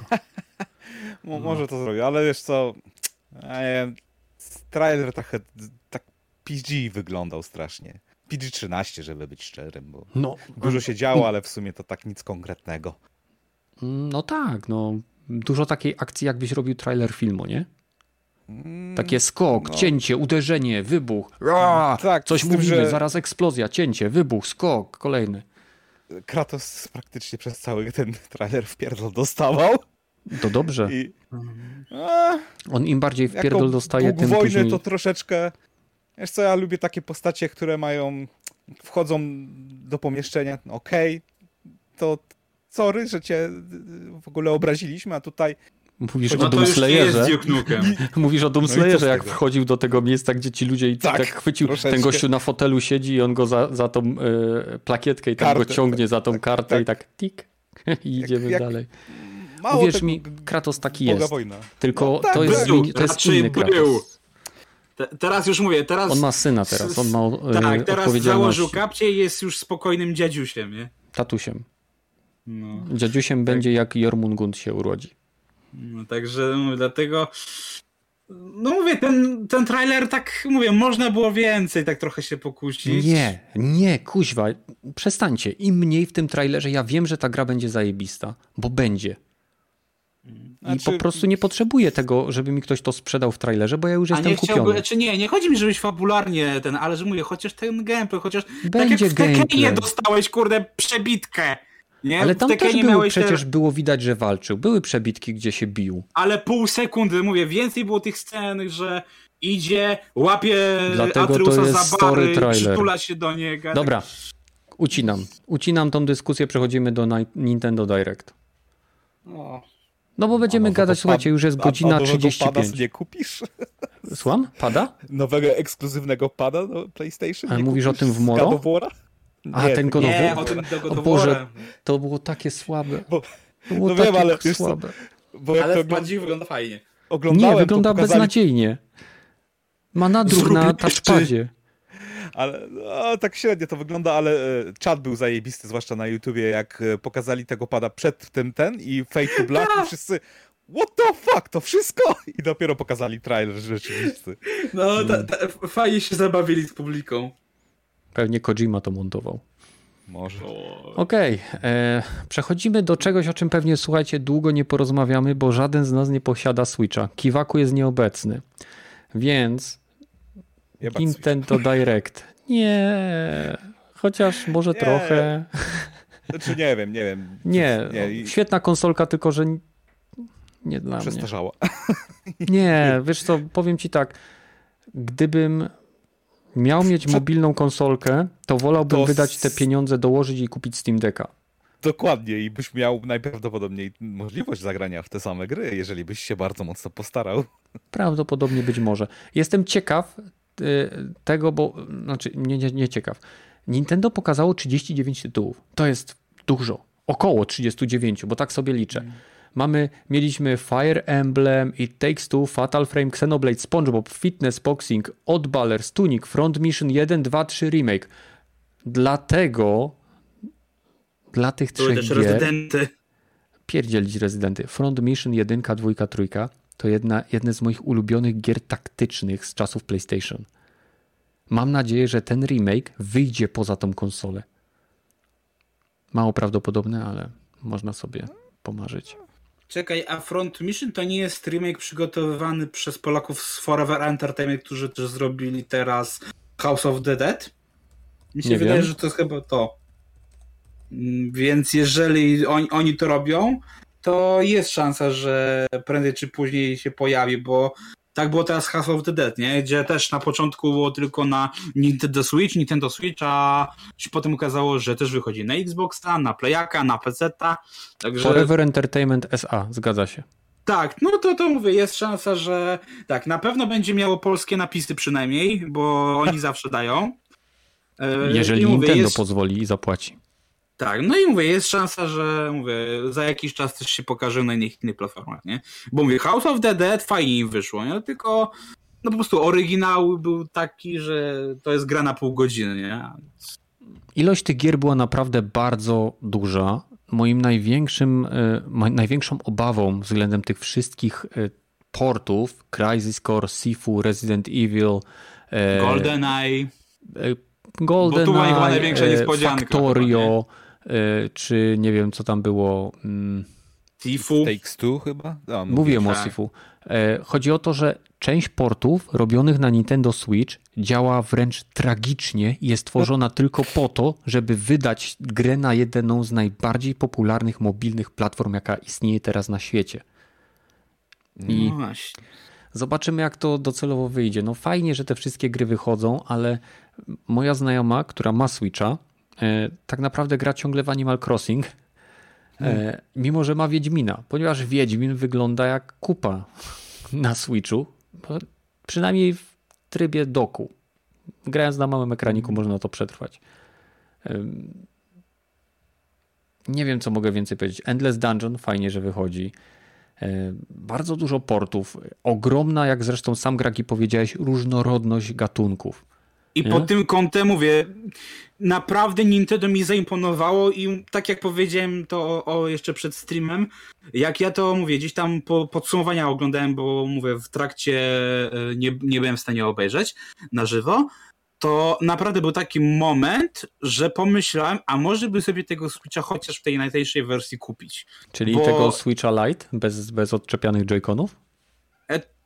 Czy wiesz, ja chciałbym, żeby móc go podpinać w razie W do telewizora, więc jednak yy, ten, nie, na pewno nie szedłbym w OLEDa, nie? Mhm. Yy, raczej, nie? Bo to mówię, to nie jest raczej dla mnie konsola, w którą yy, dba, yy, grałbym dłużej niż po prostu gry, które mnie interesują, bo nawet przecież już jak patrzyliśmy na yy, Łukasza, jak on kupił Switcha, to tam się przyznał, że no, zagrał w co miał zagrać i po kilku miesiącach sprzedał Switch, dlatego mówię, tak samo mówię, wolę właśnie kupić tańszego Switcha yy, i mówię, zagrać w Bayonetę trzy, na którą najbardziej czekam i tu jak zobaczyłem te osiem minut gameplayu, które oczywiście na pokazie oficjalnym nie zostały pokazane, tylko powiedzieli, że no to macie taki też story trailer, a osiem minut gameplayu będzie po w oficjalnym show. Yy, no to mówię, jak na to patrzę, to mówię, są właśnie takie gry, gdzie tu widzisz, że jest gdzieś tam napracowanie i tak jak, nie wiem, Luigi's Mansion, naprawdę będzie fajnie to wyglądać, nie? No to mówię, nie wiem, ale no dla mnie naprawdę Nintendo się teraz postarało i naprawdę mi się wydaje, że może sobie zyskać nowych fanów teraz, po, po tym pokazie. Hmm. Jestem, no... No, no nie wiem, no z rzeczy, które mnie tam naprawdę interesowały, to tak jak wspomniany GoldenEye, bo chciałem to zobaczyć wreszcie. Przy czym tu jest śmieszne zamieszanie z nim, nie? No tak, tak, że na Nintendo wychodzi wersja emulacyjna z oryginalnego N sześćdziesiąt cztery, a z tego co mi wiadomo na Xboxa będzie i na Game Passa wersja ta remake'a, która nigdy nie była wcześniej ten, remastera, no. która nigdy wcześniej nie była wypuszczona. Ale za to będziesz miał, wiesz co jeszcze będziesz miał? Yy, wersja emulowana dla Switcha będzie miała online multiplayer, podczas tak. gdy wspólne obie wersje będą miały split screena, więc tak wiesz, lokalny, mm. a online dla Switcha. I tak, no właśnie mówię, ten GoldenEye to też jest takie, wiesz, jak GoldenEye usłyszałem i zobaczyłem, bo to też jest gra, którą chciałem kiedykolwiek zagrać, ale no nie miałem okazji, no bo Nintendo sześćdziesiąt cztery. O, to się I... strasznie zestarzało, to ci powiem. No dlatego mówię, ten remaster to chciałbym w niego zagrać, a nie w emulację, dlatego też był to moment taki, że jak to zapowiedzieli i wyszło, że Xbox robi yy, z właśnie remastera, to tak, a może by sobie kupić Series S-a chociaż dla tej jednej gry? No możesz, możesz, bo w sumie to... I tak mówię, czy lepiej kupić Series S-a czy Switcha, nie? Bo jednak Switch jest trochę droższy. Jak chcesz zagrać tą remasterową wersję, to build tego, tej wersji w zeszłym roku wyciekł na... Gdzieś na Internet Archive znajdziesz. Wiem, hmm. bo sprawdzałem, jak to działa i na okay. pececie bardzo się to dobrze e, gra, na myszce i klawiaturze. A teraz okay. będzie tylko to wersja na Xboxa, ale to i tak o wiele lepiej niż na dwóch gałkach i standardowe strze- sterowanie jak przy strzelanikach, niż to jak było na tym chujowym padzie od Nintendo sześćdziesiąt cztery. No. Jestem ciekaw, czy te wszystkie wycieki zmuszą niektóre firmy na przykład do dodania pewnych rzeczy oficjalnie, tak jak te, te split screen w Halo. Prosty przykład. Coraz więcej ludzi z tego korzysta, jest bardzo zadowolonych, ale chciałem powiedzieć o jednej rzeczy, która bardzo podoba mi się w tym, jak casualowo i yy, powiedziałbym wręcz nie przymusowo Nintendo podchodzi do streamingu gier na swojej konsolce. cała seria czterech tytułów z Resident Evil od Capcomu będzie wydana w serii Cloud, czyli Resident Evil Village, siódemka, dwójka i trójka. Wszystkie remake'i będą grywalne na Nintendo właśnie przez usługę streamowania. I to nie są oczywiście pierwsze gry, które tak w takiej formie się pojawiły, bo mieliśmy chyba do czynienia wcześniej z Assassin's Creedem. I Hitmanem trójką na I przykład. I Hitmanem, ale mamy tu do czynienia, wiesz, z takim podejściem, no chcecie, to jest, macie za słabą konsolkę, żeby w to pograć, ale jesteśmy w stanie to dla was zrobić. I to mi się podoba, bo to nie jest tak, że oferujemy wam usługę streamingową i możecie sobie na niej grać, bo tworzymy całą infrastrukturę. Nie. Słuchajcie, mamy taką grę, ona nie pójdzie, ale chcemy na niej zarobić, więc firma taka jak właśnie Capcom wydaje specjalną streamingową wersję, która w jakiś sposób, bez żadnych wielkich pomp, reklam, nie wiadomo czego, pojawia się na Nintendo. I jestem po prostu bardzo przyjemnie zaskoczony takim właśnie totalnie casualowym podejściem do streamingu na tej konsolce. Hmm. Pożyjemy, zobaczymy, może się dogadają bardziej z Microsoftem i Game Pass pojawi się na Switchu.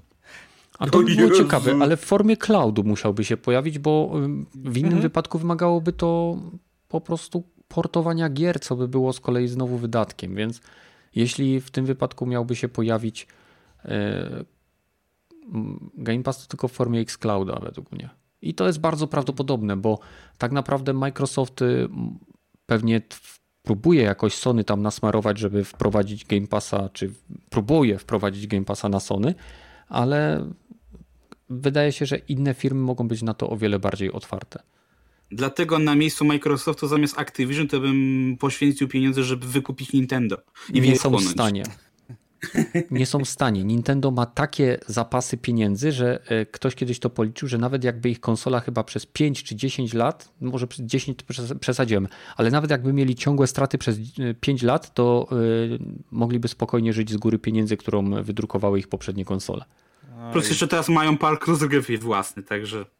Nintendo to jednak japońska firma, więc tutaj raczej... Prędzej popełnią seppuku niż się sprzedadzą. Zwłasz... To nie, ale zagranicznej firmie. No o tym mówię, o tym mówię. No. To, to raczej nie dzięki postoimy albo sprzedamy. Chociaż Sega kiedyś tam podobno chciała się Microsoftowi opchnąć. A Microsoft nie, nie brał. No nie brał, nie brał. Wtedy.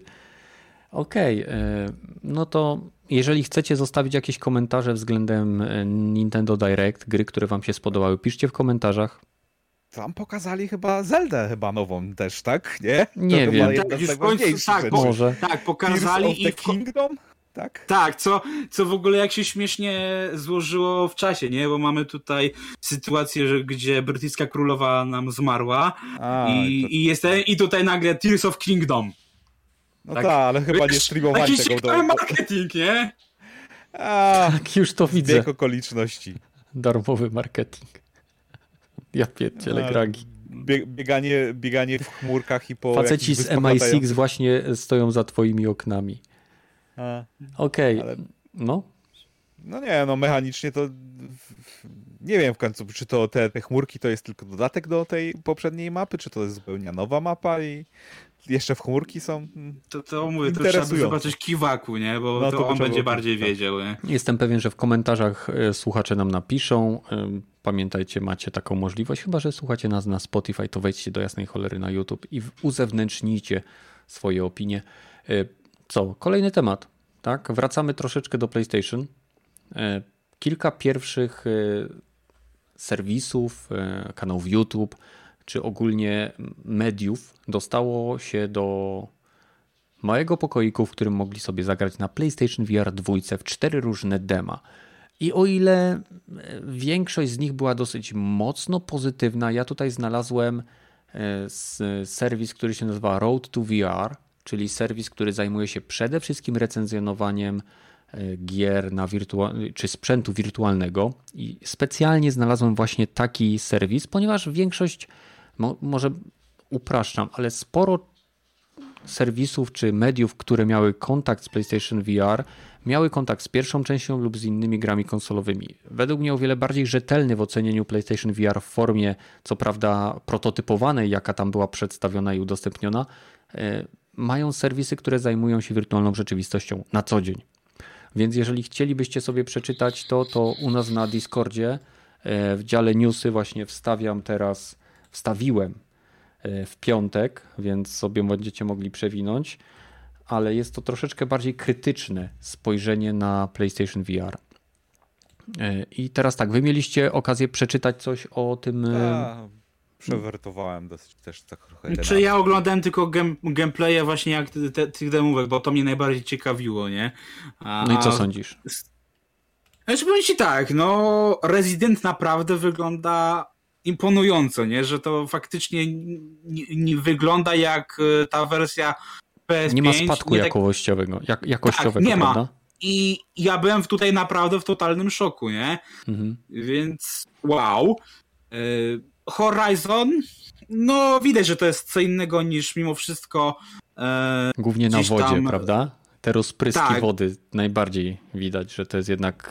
Tutaj ta, ta złożoność geometrii jest o wiele mniejsza, ale sama złożoność otoczenia y, wygląda naprawdę imponująco. Chociaż mówię właśnie, właśnie okej, okay, wizualnie to się prezentuje ładnie, tylko mam właśnie dalej wrażenie, że tak jak mówię, przy Residencie to może być coś fajnego, bo to jest mówię, mimo wszystko port na V R, tak tutaj mam wrażenie, że mimo tego, że to ma być też... co tam powiedzieli, że ten Horizon dla V R to też ma być tam gra chyba na osiem godzin co najmniej, czyli całkiem solidny czas, jak na, zwłaszcza na V R-kę, ale z tego co tam mówili, gdzieś tam patrzyłem, bo to tak no nie wygląda jakoś bardzo zachęcająco, taka bardziej to wygląda jak taki zbiór minigierek, nie? A tutaj się powspinasz, tak jak było w Robinson The Journey, a tutaj się trochę postrzelasz do tego... do tych stworów i tak no spoko, ale co dalej? Bym wiesz, chciałbym historię, coś, ja tak mówię, jasne, wygląda to ładnie, bardzo imponująco, tylko mam wrażenie, że tutaj mówię, to jest bardziej właśnie takie technologiczne demo, niż jednak taki pełnoprawny spin-off Horizona, nie? Więc no tutaj troszkę się zawiodłem. Godzin... Tak jak mówisz, bo nie sprawdzałem, to to nie jest demo. No ja oglądałem na I G N materiał. No to jeżeli tam e... mówili, że ma być załóżmy sześć do ośmiu godzin, to nie nazwałbym tego demo. Demem to było Batman Arkham Experience, gdzie zakładałeś rękawice. Demem było Spider-Man, gdzie tam się na dachu no, no. strzelało do baloników i na koniec do Vulture'a tam wyskakiwałeś. Nie wiem, no... Demem były mówię, w zasadzie no, wszystkie to gierki ładnie, nie? Ale... V R Astrobot, V R Rescue... czy V R Playhouse, nieważne. W każdym razie wszystko, co jest krótkie, na dwadzieścia, na piętnaście minut, na godzinkę, to dla mnie jest demem. Wszystko, co jest powyżej trzech godzin, to już jest spokojnie dla mnie gra. Znaczy wiadomo, no tak, że to też zależy, to takie... nie? Ale no ogólnie tak jakiś, wiesz, no... Tak, ale nie, tu chodzi, że tu mam takie wrażenie, że to jest właśnie takie technologiczne demo, tylko że rozciągnięte na osiem godzin, żeby nikt nie powiedział ci, że to jest popierdółka, nie? Ale, ale mówię, no będę właśnie chciał to sprawdzić, ale mhm. szczerze mówię, a Resident zrobił na mnie większe wrażenie. Kumam, Rogaty, a ty jak, jak widzisz to, co pokazali? Jak ci się w ogóle sam headset podoba? Wygląda troszeczkę jak klon Oculusa Questa dwa, nie? Mhm. A to wiadomo od początku, nie? Znaczy głównie kontrolery, bo sam headset to troszeczkę mi przypomina te elementy, co były w trailerze w Cyberpunka, ten z piosenką, ten pierwszy trailer, te kamerki jakoś mm-hmm. mi tak kojarzą się z tym, ale też przypominam chyba, nie wiem, Oculus Quest ma takie śledzenie, czy H T C Vive? Oculus Quest chyba ma dwójka takie śledzenie, że outside, Inside Out. Inside Out, tak. Tak, tak, tak, tak, tak. E, czyli kamerki śledzą to, co ty robisz. Pod, diody podczerwone na tak. kontrolerach. Ty nie widzisz tego światła, one widzą. Dokładnie. Z tym, że no, nadal nie ma tych najważniejszych dla mnie przynajmniej informacji. Ceny i czy będzie kompatybilne z P C-tem. Mhm. E, Wiadomo już, że nie będzie z, ze stary, starego V R-a, nie będą kompatybilne, także wiesz co, trochę słabo. Tak naprawdę wszystko. Jeśli chodzi o stare PlayStation V R, to niby nie było kompatybilne z P C-tem, a wystarczyło po prostu ściągnąć kustomowe sterowniki, jak to nacja no, ale... P C-towych kombinatorów zrobiła, no i możesz mogłeś grać na tym. Tak, nie? tak, ale wiesz, to nie jest, przy nieoficjalnym wsparciu tego typu, to nikt się nie będzie na to rzucał, żeby na przykład kupić sobie tylko to, żeby mieć to z pecetem, nie? Mhm. Jednak będzie to okej, okay, jakiś dodatkowy punkt, który może się uda kiedyś tam wykorzystać, ale nieoficjalnie. I więc jest to tylko headset dla, przeznaczony dla PlayStation pięć. Okej. Okay. Zażywszy, że poprzednia generacja gier z V R, z, play, z poprzedniego play, PlayStation V R nie będzie działać z tym, no to biblioteka robi się dosyć mała, bardzo szybko. No, a Sony muszą praktycznie albo nowe gry, albo remasterować, przeportowywać na, na ten swój na ten swój headset, nie? Więc... No znaczy... i właśnie to, to powstaje ciekawe, czy będą to darmowe update'y, czy płatne, tak jak teraz. Znaczy, to no, nie możesz to mówić o update'ach, bo według mnie po prostu sposób przekazywania informacji o śledzeniu jest tak zupełnie inny. Na PlayStation V R jeden miałeś jedną kamerę, która nawet nie wiem, PlayStation i miała jedno, jeden z obiektyw czy dwa? Ten na PlayStation cztery. Chyba. Chyba? Man, nie, nie pamiętam. Miała dwa, okej. Okay. Więc miałeś dwie kamerki. To jest dziwne, bo mam przecież tą kamerkę i, i, i nie pamiętam. Ale miałeś dwie kamerki, które śledziły nie tylko headset, który miał po prostu świecący pasek, ale miałeś też kontrolery z generacji wcześniej, z PlayStation trzy i ten system starał się za pomocą tego jeszcze dodatkowego zewnętrznego junction boxa i tych nowych dodatkowych algorytmów śledzić światło, które rejestrowała kamera, akcelerometry, które znajdowały się w samym headsetie i w dwóch archaicznych kontrolerach, plus tam były chyba żyroskopy i przepisanie tego na coś, co jest tak teorii bardzo proste, jak śledzenie za pomocą czterech kamek podczerwonych diod, które są ukryte pod obudowami tych kontrolerów, no wymagałoby w zasadzie napisania zupełnie nowych elementów całej gry, tak, żeby przenosić no tak, to, co widzi chyba, kamerka. Chyba, że z poziomu hardware'owego można byłoby to zrobić, bo to jest mniej więcej e, wykonalne, skoro większość headsetów, większość gier na przykład na pececie jest Mm-hmm. kompatybilna z różnymi headsetami, czy H T C Vive, czy Valve Index, czy Oculus Rift. Możesz mieć grę, która obsługuje wszystkie trzy te headsety, więc tutaj no, ale to jednak jest da się to zrobić. Multikompatybilność jest jakby częścią ek- całego ekosystemu pecetowego. Wielokrotne no. różne wersje płyt, grafi- płyt głównych, procesorów, kart graficznych, więc ta taka elastyczność jest na pececie jakby naturalna. Tutaj mieliśmy wcześniej jeden punkt na środku telewizora, który śledził trzy punkty plus dane telemetryczne, a tutaj mamy dane telemetryczne plus cztery kamery, które śledzą, śledzą Bóg ile wie, jeden wie ile diod, które znajdują się na tych kontrolerach. Bo tam może być na przykład sześć diod na tym takim na tym obrębie dookoła dłoni. Może być ich osiem. Nie mam bladego pojęcia. Wiem, że ktoś pewnie to otworzy zaraz po premierze i nam wszystko powie. Ale no, ja bym zakładał, znaczy nie chcę tutaj dywagować technologicznie, ja bo nie wiemy nie nic. Tych, no chodzi o to, że według mnie będą robi, jeśli będą robione, to będą robione nowe wersje tych tytułów z podbitą grafiką, tak jak jest zrobione y, Walking Dead Saints and Sinners, tak? Będzie miał poprawioną grafikę względem Questa. Rezy, czekaj, co tam było jeszcze? Tales from Galaxy Edge, tak? Też ma poprawione, yy, poprawioną grafikę i inne takie rzeczy, które na Questie musiały być obniżone ze względu na to, że to jest platforma mobilna z możliwością podpięcia do peceta. Tutaj mamy platformę, która jest yy, jakby częścią systemu PlayStation pięć, tak? Za pomocą jednego kabelka U S B C. Pewnie no do prądu, tu, do, do, for, tutaj... do, kurczę, do portu z przodu konsoli. Wow. Hype na V R moim zdaniem, z tego co widzę, to jednak mocno wyhamował i nadal się trzyma, nadal jest rozwijany, ale jeżeli miałbym to się już rzucać... przyszło do prostu z twojej niszy, nie? Tak, to, już... tak, to jest znaczy... już standard taki, w sensie ludzie się przyzwyczaili, że to jest. Tak, standard przyzwyczaili, że to jest i to raczej będzie, ale no nie w przypadku PlayStation na to dosyć mocno wygląda, że jednak jeżeli kupisz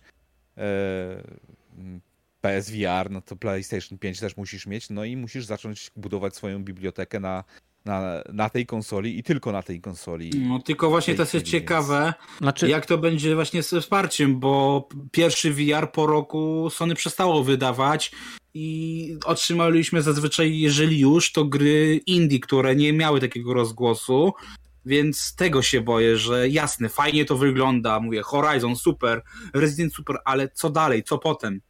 Bo mówię, jeżeli będzie tak jak z pierwszym V R-em, to nie opłaca mi się to w ogóle kupować w tej chwili. No może będzie tak jak z, ze Switchem, że ludzie będą portować tam po to, że okej, okay, przynajmniej będziemy mieli na następną platformę swoją grę.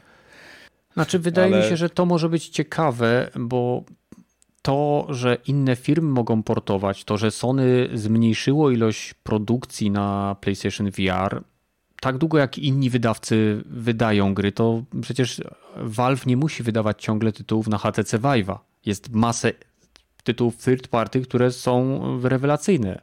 Może nie tak dobre. Czy wiesz, jak... Valve pokazało, że w ogóle nie musi wydawać tytułów, nie? Tak naprawdę. To, to no, ale jednak wydają i to jest właśnie hej, jakby PlayStation jebnęło tytułem Half-Life Alex na PlayStation V R dwa. Na pewno to będzie. Byłoby wow. No to okej, okay, no dobra. Na to pewno warto będzie. By się w to żu- zarzucić. Czy kupywać dla tego całą platformę i przywiązywać się do tej platformy, to nie wiem, czy ma za bardzo sens. Tym bardziej, że... Znaczy, ja mam wrażenie, okazać, że jak ktoś się zdecyduje na zakup PlayStation V R, to zdecyduje się, bo ma już P S pięć. Może to, tak. To, to bo, jest... to, bo to byłby zbyt duży wydatek. Ale PlayStation V R też wprowadza na rynek jakby headsetów V R, które zakładam, że on będzie taki średnio drogi, tak? W, w cenie o... prawdopodobnie samej konsoli. Albo trochę droższy. No zobaczymy. Oryginalny PlayStation V R kosztował na start tysiąc osiemset złotych, więc tyle co PlayStation cztery. Nie wiem, czy nie pamiętam, czy Pro, czy normalna. Jestem normalne pewien, że, że słuchacze nas poprawią. Ale mamy tutaj kilka fajnych technologii, których nie mają inne headsety. Mamy śledzenie gałek ocznych. Mamy pierwszy headset, który ma wbudowaną haptykę w, sam, w samą część tą nagłowną. Tak? I to się wydaje najciekawsze tak naprawdę. No bardzo poza dużo o tym mówili. Śledzeniem, nie? Mhm. To, hap, śledzenie gałek ocznych, to tym się zgodzę, bo to może nawet... Mówię wewnątrz headsetu, bo, bo są tak, tak. urządzenia, które pozwalają śledzić, to załóżmy postawisz sobie przy monitorze, nie? Tym, że wygląda też na to, że to P S V R będzie jakby pierwszym z trzeciej generacji headsetów V R, które powstają w ostatnich dziesięciu latach. No, Drugi Sony przeskoczyło jakby generację jedną, nie? Oculus Quest trzy, który chyba też już zaczyna przysz- wyciekać, że tak powiem, bo mm. zdjęcia już chyba wyszły na... No, widziałem. Na w przyszłym roku ma wyjść. Na więc... jakimś Discordzie gdzieś tam były zdjęcia. Wygląda jak Konkuren- zwykłe okularki. No, tak, konkurencja na rynku jest bardzo dobra i wszystkie duża i bardzo te, te zapowiadane headsety mają już bibliotekę, już kontynuację, już mhm. wsparcie z poprzednich tytułów i to to też naprawdę, jeżeli ktoś będzie robił upgrade'a poprzedniego headseta, to nie wiem, czy z P S V R na P S V R dwa to dobry, dobry ruch. Nie, Bo nie, nie, nie się... wydaje mi się. Jeśli, jeśli już, to wskoczyć w P S V R, ponieważ porty z headsetów, które jak sam powiedziałeś, korzystają z bardzo... Port, porty pecetowych gier wirtualnych są przystosowane już do wielu różnych systemów śledzenia. Czy to będzie Oculus Quest podpięty do peceta, czy to będzie H T C Vive z satelitami podczerwonym, z tymi, wiesz, jak to się nazywa? Nieważne, w każdym razie ten room, room scale V R, tak? Oni tam mają te pro, projektory podczerwieni, czy kamerki podczerwieni, które montujesz sobie jak głośniki w rogach pomieszczenia. Będzie o wiele prostsze, czyli przeniesienie Half-Life Alyx czy jakiejkolwiek innej gry z peceta na PlayStation V R według mnie będzie wymagało o wiele mniej wysiłku, a nawet mniejsza moc PlayStation pięć nie będzie takim problemem dzięki właśnie śledzeniu gałek ocznych i użyciu tego renderowania ogniskowego, tak? Czyli że gra jakby auto, bardzo szybko renderuje te, z wyższą rozdzielczością te fragmenty gry, na które akurat patrzysz. I wykorzystanie tych dwóch technologii, wydaje mi się, że zresztą o tym pisali recenzenci, że są byli pod ogromnym wrażeniem, jak właśnie Resident Evil Village miał praktycznie zerowy spadek, jeśli chodzi o jakość otoczenia, że jeszcze były usprawnienia związane z fizyką, z możliwością sterowania niezależnego dwiema rękami, ale chciałbym tutaj powiedzieć o kilku rzeczach, które ta, ta strona Road to V R zauważyła względem pewnych może nie braków czy, czy wad, ponieważ był to egzemplarz prototypowy, ale przede wszystkim mamy tutaj do czynienia z soczewkami Fresnela, czyli nie są to soczewki takie jak w pierwszym headsetie, gdzie były to tak zwane no, no po prostu zwykłe soczewki, czyli miały kształt taki jak okulary stępnia z trzynastego posterunku, jeżeli ktoś jest wystarczająco stary, to wie, o czym mówię. Oj tak. No, tutaj mamy soczewki, które jakby dzięki zastosowaniu takich koncentrycznych kręgów, które same w sobie są soczewkami, mogą mieć o wiele mniejszą grubość. I największą wadą soczewek Fresnela jest powstawanie yy, dodatkowych refrakcji światła, które powodują jakby takie migotanie światła w formie god rays, takich boskich promieni, które gdzieś tam się obracają. Na szczęście facet, który testował to, stwierdził, że zauważył kilka momentów, gdzie takie rzeczy się pojawiły, aczkolwiek były one o wiele mniej widoczne niż w innych headsetach korzystających z tej technologii. Drugą opcją były na chwilę obecną w tej wersji, którą oglądał, przy gwałtownych obrotach głowy zauważył smużenie i powidoki na ekranie. I zapytał się przedstawicieli Sony, o co chodzi. Nie odpowiedzieli, nie skomentowali tego i podejrzewa, że prawdopodobnie Te, te, we, tą wersję, którą testowali, nie miała włączonego trybu niskiej trwałości, low persistence function, które to jest po prostu chyba, to jest black frame, frame insertion, coś takiego się to nazywa, że ci resetuje piksele, żeby one po prostu nie, nie zostawały aktywowane w jakimś tam, nie wiem, czasie, zaraz mnie ktoś poprawi, nieważne. Więc... Co jeszcze? W ogóle ze względu na rozdzielczość tego ekranu, tam mamy dwa tysiące na dwa tysiące na jedno oko, konkretnie dwa tysiące na dwa tysiące czterdzieści, czyli cztery przecinek jeden megapiksela na oko, efekt siatkowanych drzwi w ogóle nie występuje, natomiast widoczny jest momentami efekt mury, nie wiem jak to przetłumaczyć niestety, występuje on na właśnie ekranach O L E D, które są wykorzystywane w niektórych headsetach i polega to na tym, że jako OLEDy, OLEDy same emitują, jakby każdy piksel świeci swoim światłem. I efekt mury polega na tym, że nie zawsze wszystkie piksele w danej przestrzeni, na przykład które świecą na czerwono, emitują dokładnie tą samą ilość światła. I jest to praktycznie niewidoczne, kiedy siedzimy naprzeciwko telewizora czy monitora w, po, w odpowiedniej odległości, ale w headsetie jesteśmy bardzo blisko tego ekranu. I zauważył, że ten efekt występował, aczkolwiek też, jak to powiedział, nie było to tak przeszkadzające jak w niektórych headsetach, ale jednocześnie było rekompensowane poprzez jakby wysoką rozdzielczość i klarowność obrazu, który był wyświetlany, więc... Tyle mniej więcej wyczytałem. Szczegóły możecie znaleźć bezpośrednio w artykule, który jest wstawiony do newsów na... Tak, do newsów? Dokładnie tak. Do newsów o dwudziesta pierwsza pięćdziesiąt dziewięć w piątek zostało wstawione, więc możecie sobie tam wejść. Jeżeli nie będziecie tego w stanie znaleźć, to jeżeli wejdziecie na nasz Discord, to napiszcie bezpośrednio do mnie albo gdzieś tam na, na generalu i wam wtedy wyślemy ten link. Ale no są pewne wady, nie wiadomo czy będzie to miało, do, czy to będzie nadal problem w finalnej wersji. Zobaczymy. No, to tyle z mojej strony. Troszkę się rozgadałam. A i headset ma o dziesięć procent, o dziesięć stopni większe pole widzenia. Więc w zasadzie na poziomie... Poprzedniego czy o... sto dziesięć procent ma, poprzedni miał setkę. A, okej. Okay. sto dziesięć stopni, przepraszam, poprzedni A, miał sto. Kon widzenia, dobra. Tak, tak, tak, tak, tak.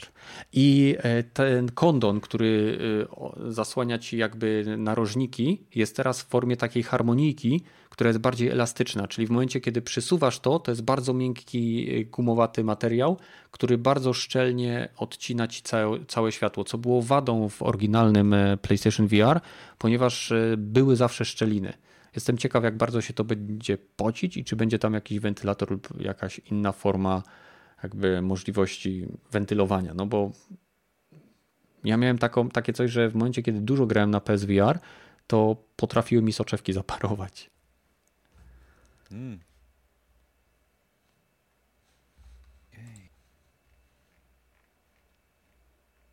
No, same gry były rzekomo bardzo imponujące. Najbardziej oczywiście, wygl- najlepiej wyglądał Call of the Mountain.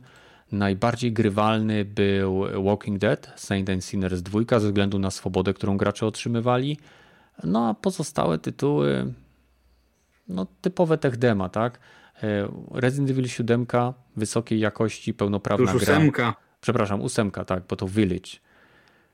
Village. No. Więc ja jestem jak najbardziej na tak. Jak wyjdzie ten headset, to najprawdopodobniej będę go kupował day one. Ze względu na to, że i tak już mam konsolę, więc jestem ciekaw, czy zaraz po headsetie Sony wyda PlayStation pięć Pro. Ma. Ale może nie będzie to aż tak konieczne. Co ciekawe, w PlayStation V R jeden, żeby ustawić sobie po prostu rozstawienie naszych gałek ocznych, które większość, os- większość osób ma po prostu różne to rozstawienie. Tak? To jest mierzone w milimetrach, tak? sześćdziesiąt trzy milimetry, sześćdziesiąt pięć milimetrów, w okolicach sześćdziesiąt. W przypadku PlayStation V R jeden robiliśmy sobie zdjęcie i później na zdjęciu specjalne krzyżyki ustawialiśmy i ekran, system rozsuwał ekran na tym wyświetlaczu w headsetie, żeby to wszystko pasowało. Tutaj dzięki śledzeniu gałek ocznych system krok po kroku prowadzi nas przez ten proces, w zasadzie nie wymagając od nas żadnej wiedzy na temat rozstawienia naszych patrzałek. Więc bardzo miło ze strony Sony, że wykorzystali tą technologię w taki sposób, aby ułatwić to, tą konfigurację, bo bardzo często w przypadku P S V R jeden można znaleźć w sieci informacje, jak, nie wiem, ob, mam obraz nieostry na krawędziach, co zrobić? Nie do końca widzę efekt trzy D, co zrobić? Widzę podwójnie, co zrobić? No tutaj wydaje się, że będzie to rozwiązane w bardzo dobry sposób, podobnie jak tworzenie przestrzeni tej grywalnej, która w zasadzie kopiuje to, co robi Quest dwa. Ja nadal jestem przekonany, że powinniśmy dostać jak najszybciej jakiś fajny symulator mecha, żebyśmy siedzieli w kokpicie w tym, możesz sobie siedzieć wtedy cały dzień na kanapie i udawać, że walczysz mechem na jakichś polach yy, walki typu Mech Warrior. To by było super. To tak, tak, ale to raczej yy, ja bym chciał yy, Microsoft Flight Simulator z V R-em, ale to raczej na PlayStation się nie pojawi. No chyba, że Game Pass będzie. No chyba, że Game Pass będzie. A czemu Microsoft nie wspiera wirtualnej rzeczywistości? Przecież jak wprowadzali nie, Xbox... Nie, oni mają ten swój Microsoft... Ale na konsolach. Jak wprowadzali Xbox One X-a, to pa- pamiętam, że to było chyba jeszcze w, w czasach, kiedy E trzy istniało i mówili, hmm. że jest to konsola stworzona, żeby dostarczyć między innymi High Fidelity V R Experience. I, i to było jedyne miejsce, kiedy o tym powiedzieli i później umarło. No oni nadal te swoje okulary Mixed Reality bardziej promują. Chyba ostatnio Super. słyszałem, że... Jak będę projektował silniki ich. i operował wirtualnych ludzi, to sam fantastycznie. A wolałbym no jednak... No właśnie to, to, to się sprzedaje zajebiście dobrze, więc to zajebiście jest... Zajebiście drogo, ja bym powiedział. To też. Dlatego to jest sto sześćdziesiąt dziewięć miliardów dolarów ma Microsoft. Hmm. Więcej chyba, nie? Od Sony. On wszystkiego ma więcej od Sony w tym momencie.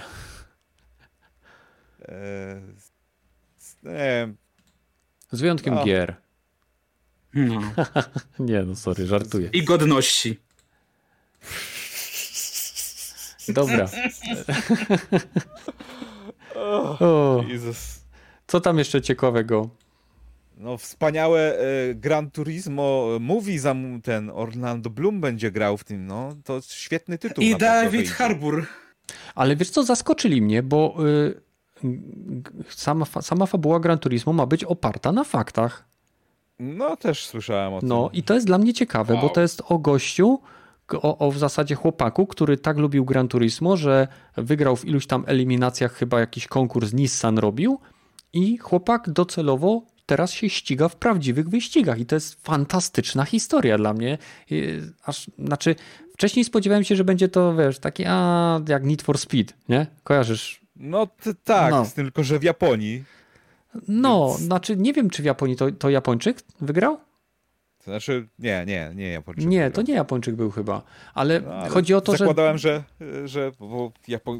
gra stworzona w Japonii, główny target audience to Japonia, więc może, może z Japonią będzie to związane. Może tak, ale ja jestem zafascynowany właśnie, po prostu chcę poznać tą historię.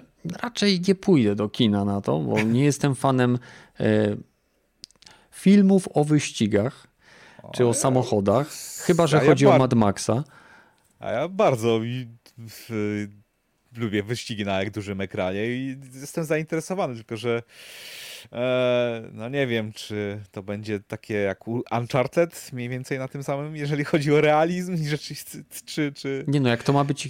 Wydaje mi się, że jeżeli to jest historia na faktach, no to będą opowiadali historię tego chłopaka, tak? Więc będzie to na takiej zasadzie, że no będzie się ścigał, będzie lubił gry, będzie pewnie jakiś fragment tam, połowa filmu będzie o tym, jak on próbuje zdobyć te, te wszystkie fantastyczne rzeczy, o których marzył, aż później je zdobywa i gdzieś po drodze będzie pewnie jakaś tragedia, jakieś yy, po, złamane drama. serce, jakiś, jakaś drama, jakaś zdrada. No, jeżeli... Davida Harbora znowu porwał mu do Rosji, tak jak Stranger Things, i będzie musiał go uratować. Jezus. Spoiler.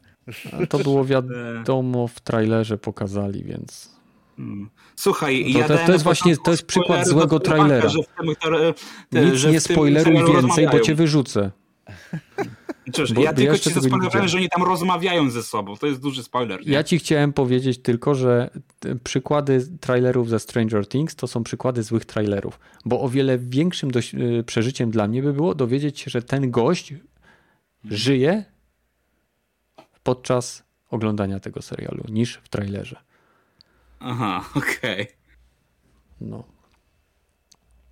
No dobra, no co, co tam jeszcze mamy? Call of Duty miało swój własny event multiplayerowy. No i w momencie, jak już to oglądamy, to jest otwarta beta. Już jest tak, otwarta beta. Te, też słyszałem. Z, z tych trailerów to raczej... Znaczy poważnie okay. jest otwarta beta? Można ściągnąć? W grać? Momencie, jak jest premiera tego materiału, to tak. Bo w momencie, jak nagrywamy, to jest jeszcze zamknięta. A, no to dobrze. To wiem, w co będę może w poniedziałek grał. Tak. Trzeba sprawdzić. No niby trzeba, nie? Nowy Warzone no, tak dwa zero. Mówiłem, w, w, no i mapa. Wygląda tak samo. Ten Modern Warfare tak. wygląda jak Modern Warfare dwa tysiące dziewiętnaście i tak... No. No, to... Znaczy, trochę mi się wydaje, jak tak patrzyłem na te gameplaye i na te zwiastuny, to że właśnie chyba trochę do nich dotarł feedback i trochę mi się wydaje, że przyspieszyli rozgrywkę względem um, pierwszego Modern Warfare dwa tysiące dziewiętnaście. Bo tam, czy mówię, tam niestety jak widziałem, że wró- wracają te drzwi, te mapy z kontenernymi drzwiami, to tak serio, naprawdę, bo to niestety nie, nie wyszło dobrze w, w, w poprzedniej części i tak no, no nie, to będzie koszmar. Z, te, z tego, co tutaj te pokazywali, te wszystkie jakieś udziwnione tryby, to nawet nie zajarzyłem, o co za bardzo chodzi.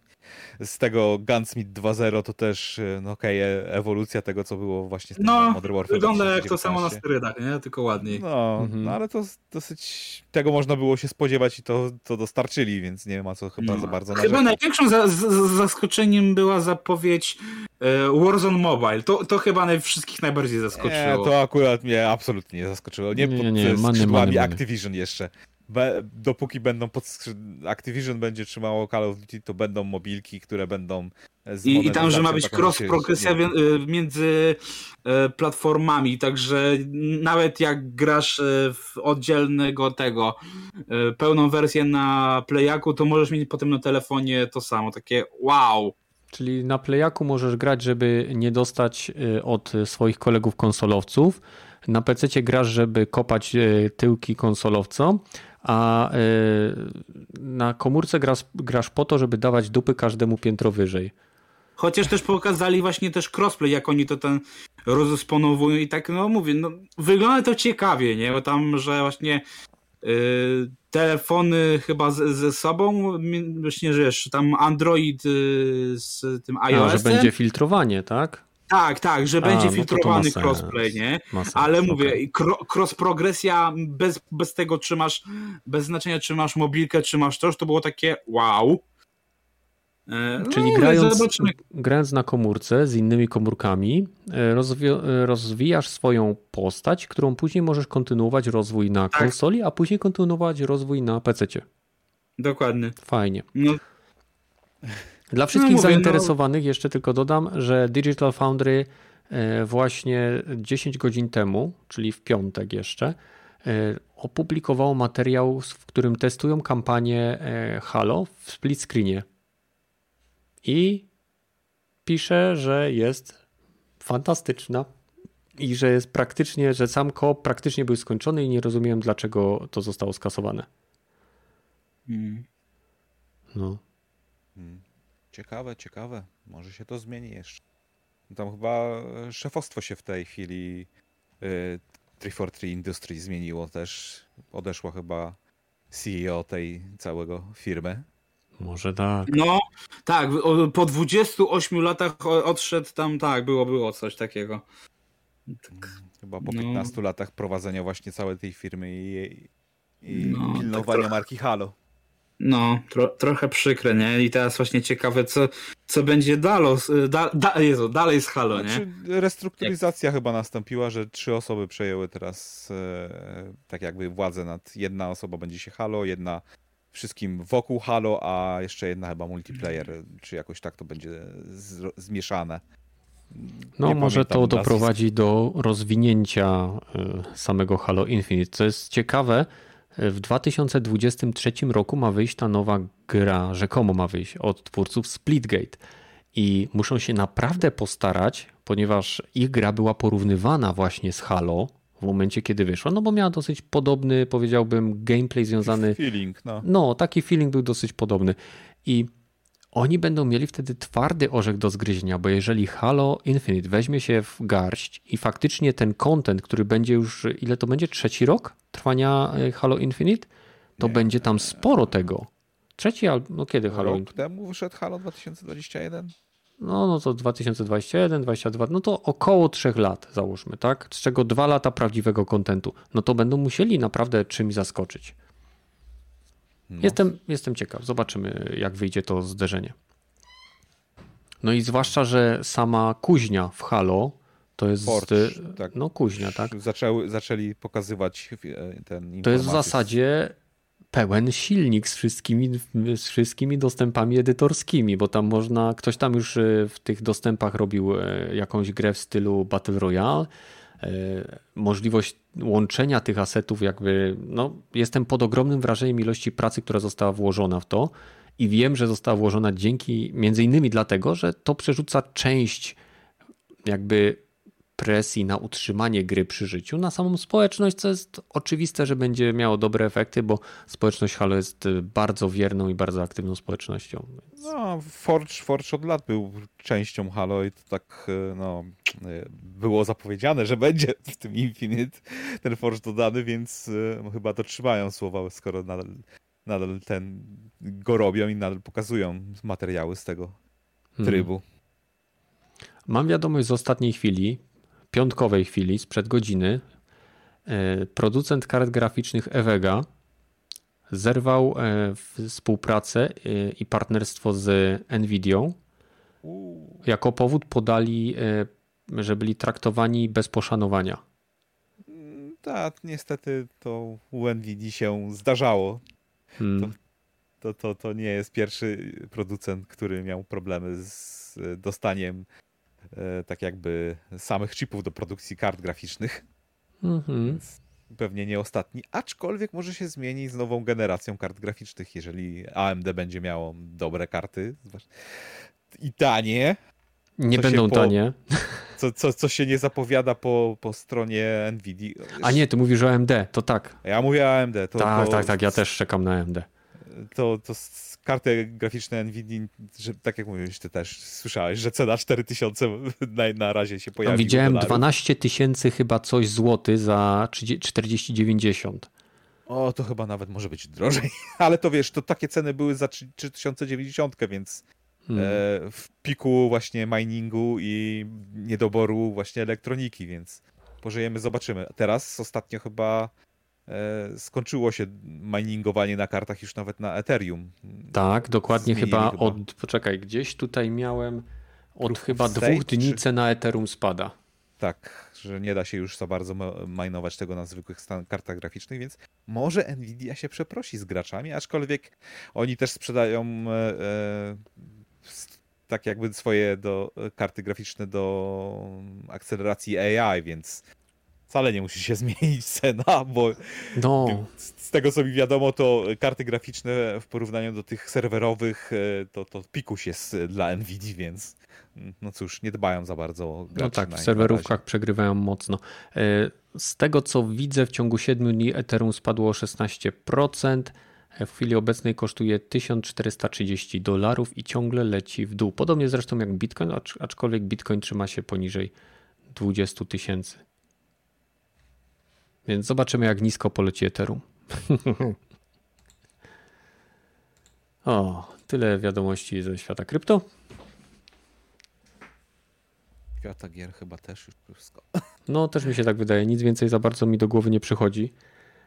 Przechodzimy w takim razie do zakończenia.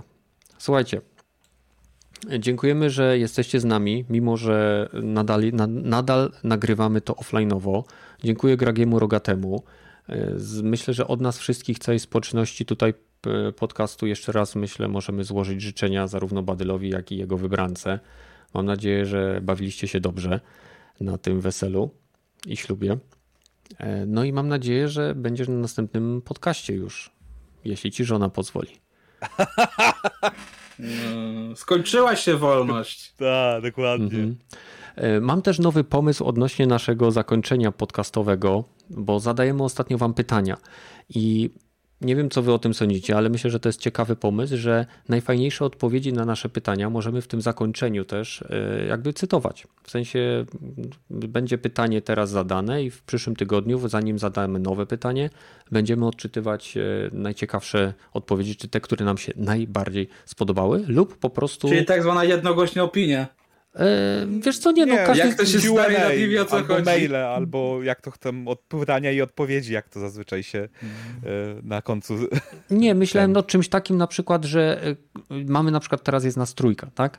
Jeśli, było, jeśli była wystarczająca liczba odpowiedzi na pytanie z poprzedniego tygodnia, każdy z nas sobie wybiera odpowiedź, która nam się spodobała lub jeżeli się zgadzamy co do jednej, to... po prostu ją czytamy, nie, że na nią odpowiadamy, nie, że wchodzimy w dyskusję, bo to by było po prostu, myślę... No to każdy może sobie tą opinię przeczytać na YouTubie. Dać no, lajka. Ale tu chodzi o wyróżnienie dla kogoś, kto napisał naprawdę ciekawą, że zostaje, u, wiesz, uwieczniony na końcówce. Jestem ciekaw, to będzie nasze pytanie na dzisiaj. Co sądzicie o takim podejściu? Czy chcielibyście e, usłyszeć treść waszej odpowiedzi w zakończeniu naszego podcastu? Piszcie w komentarzach, widzimy się w kolejnym odcinku tak szybko, jak to będzie możliwe, więc trzymajcie się, no i cześć. Po, po. Cześć, polecamy się na przyszłość. Hmm. Co, myślicie, że to głupi pomysł? Ja jestem... Szczerze pytam. Za pytania i odpowiedzi. Jeżeli ktoś ma pytania do nas, to nie mam problemu, żeby na nie odpowiedzieć. No. Tak? No to dobra, to zobaczymy. Może, może wersja twoja, wersja, jeżeli bardziej wam się podoba wersja Rogatego, w sensie, że wy zadajecie nam na sam koniec pytanie i akurat ktoś odpowiada, to jeżeli to będzie pytanie oczywiście skierowane do osoby, której nie ma na danym podcastie, to odpowie na nie na następnym, na którym będzie. Więc... Chociaż jest jeden taki komentarz, który ja bym już chyba na dzień dobry wyróżnił. To może innym razem, wiecie, żeby... Wiecie, o czym mówię. Nie, niekoniecznie... Um... ale jest już dwie godziny dwadzieścia sześć minut. Myślę, że naszym słuchaczom to wystarczy. Pamiętajcie, łapka w górę naprawdę nam pomaga. Czekamy na was na Discordzie. No i, i będzie tyle. I na odpowiedzi. Czy wolicie, czy, żebyśmy po prostu odczytali waszą odpowiedź, czy wolicie zadawać nam pytania konkretnie, dla konkretnej osoby, żebyśmy my na, my na nie odpowiadali. No i tyle.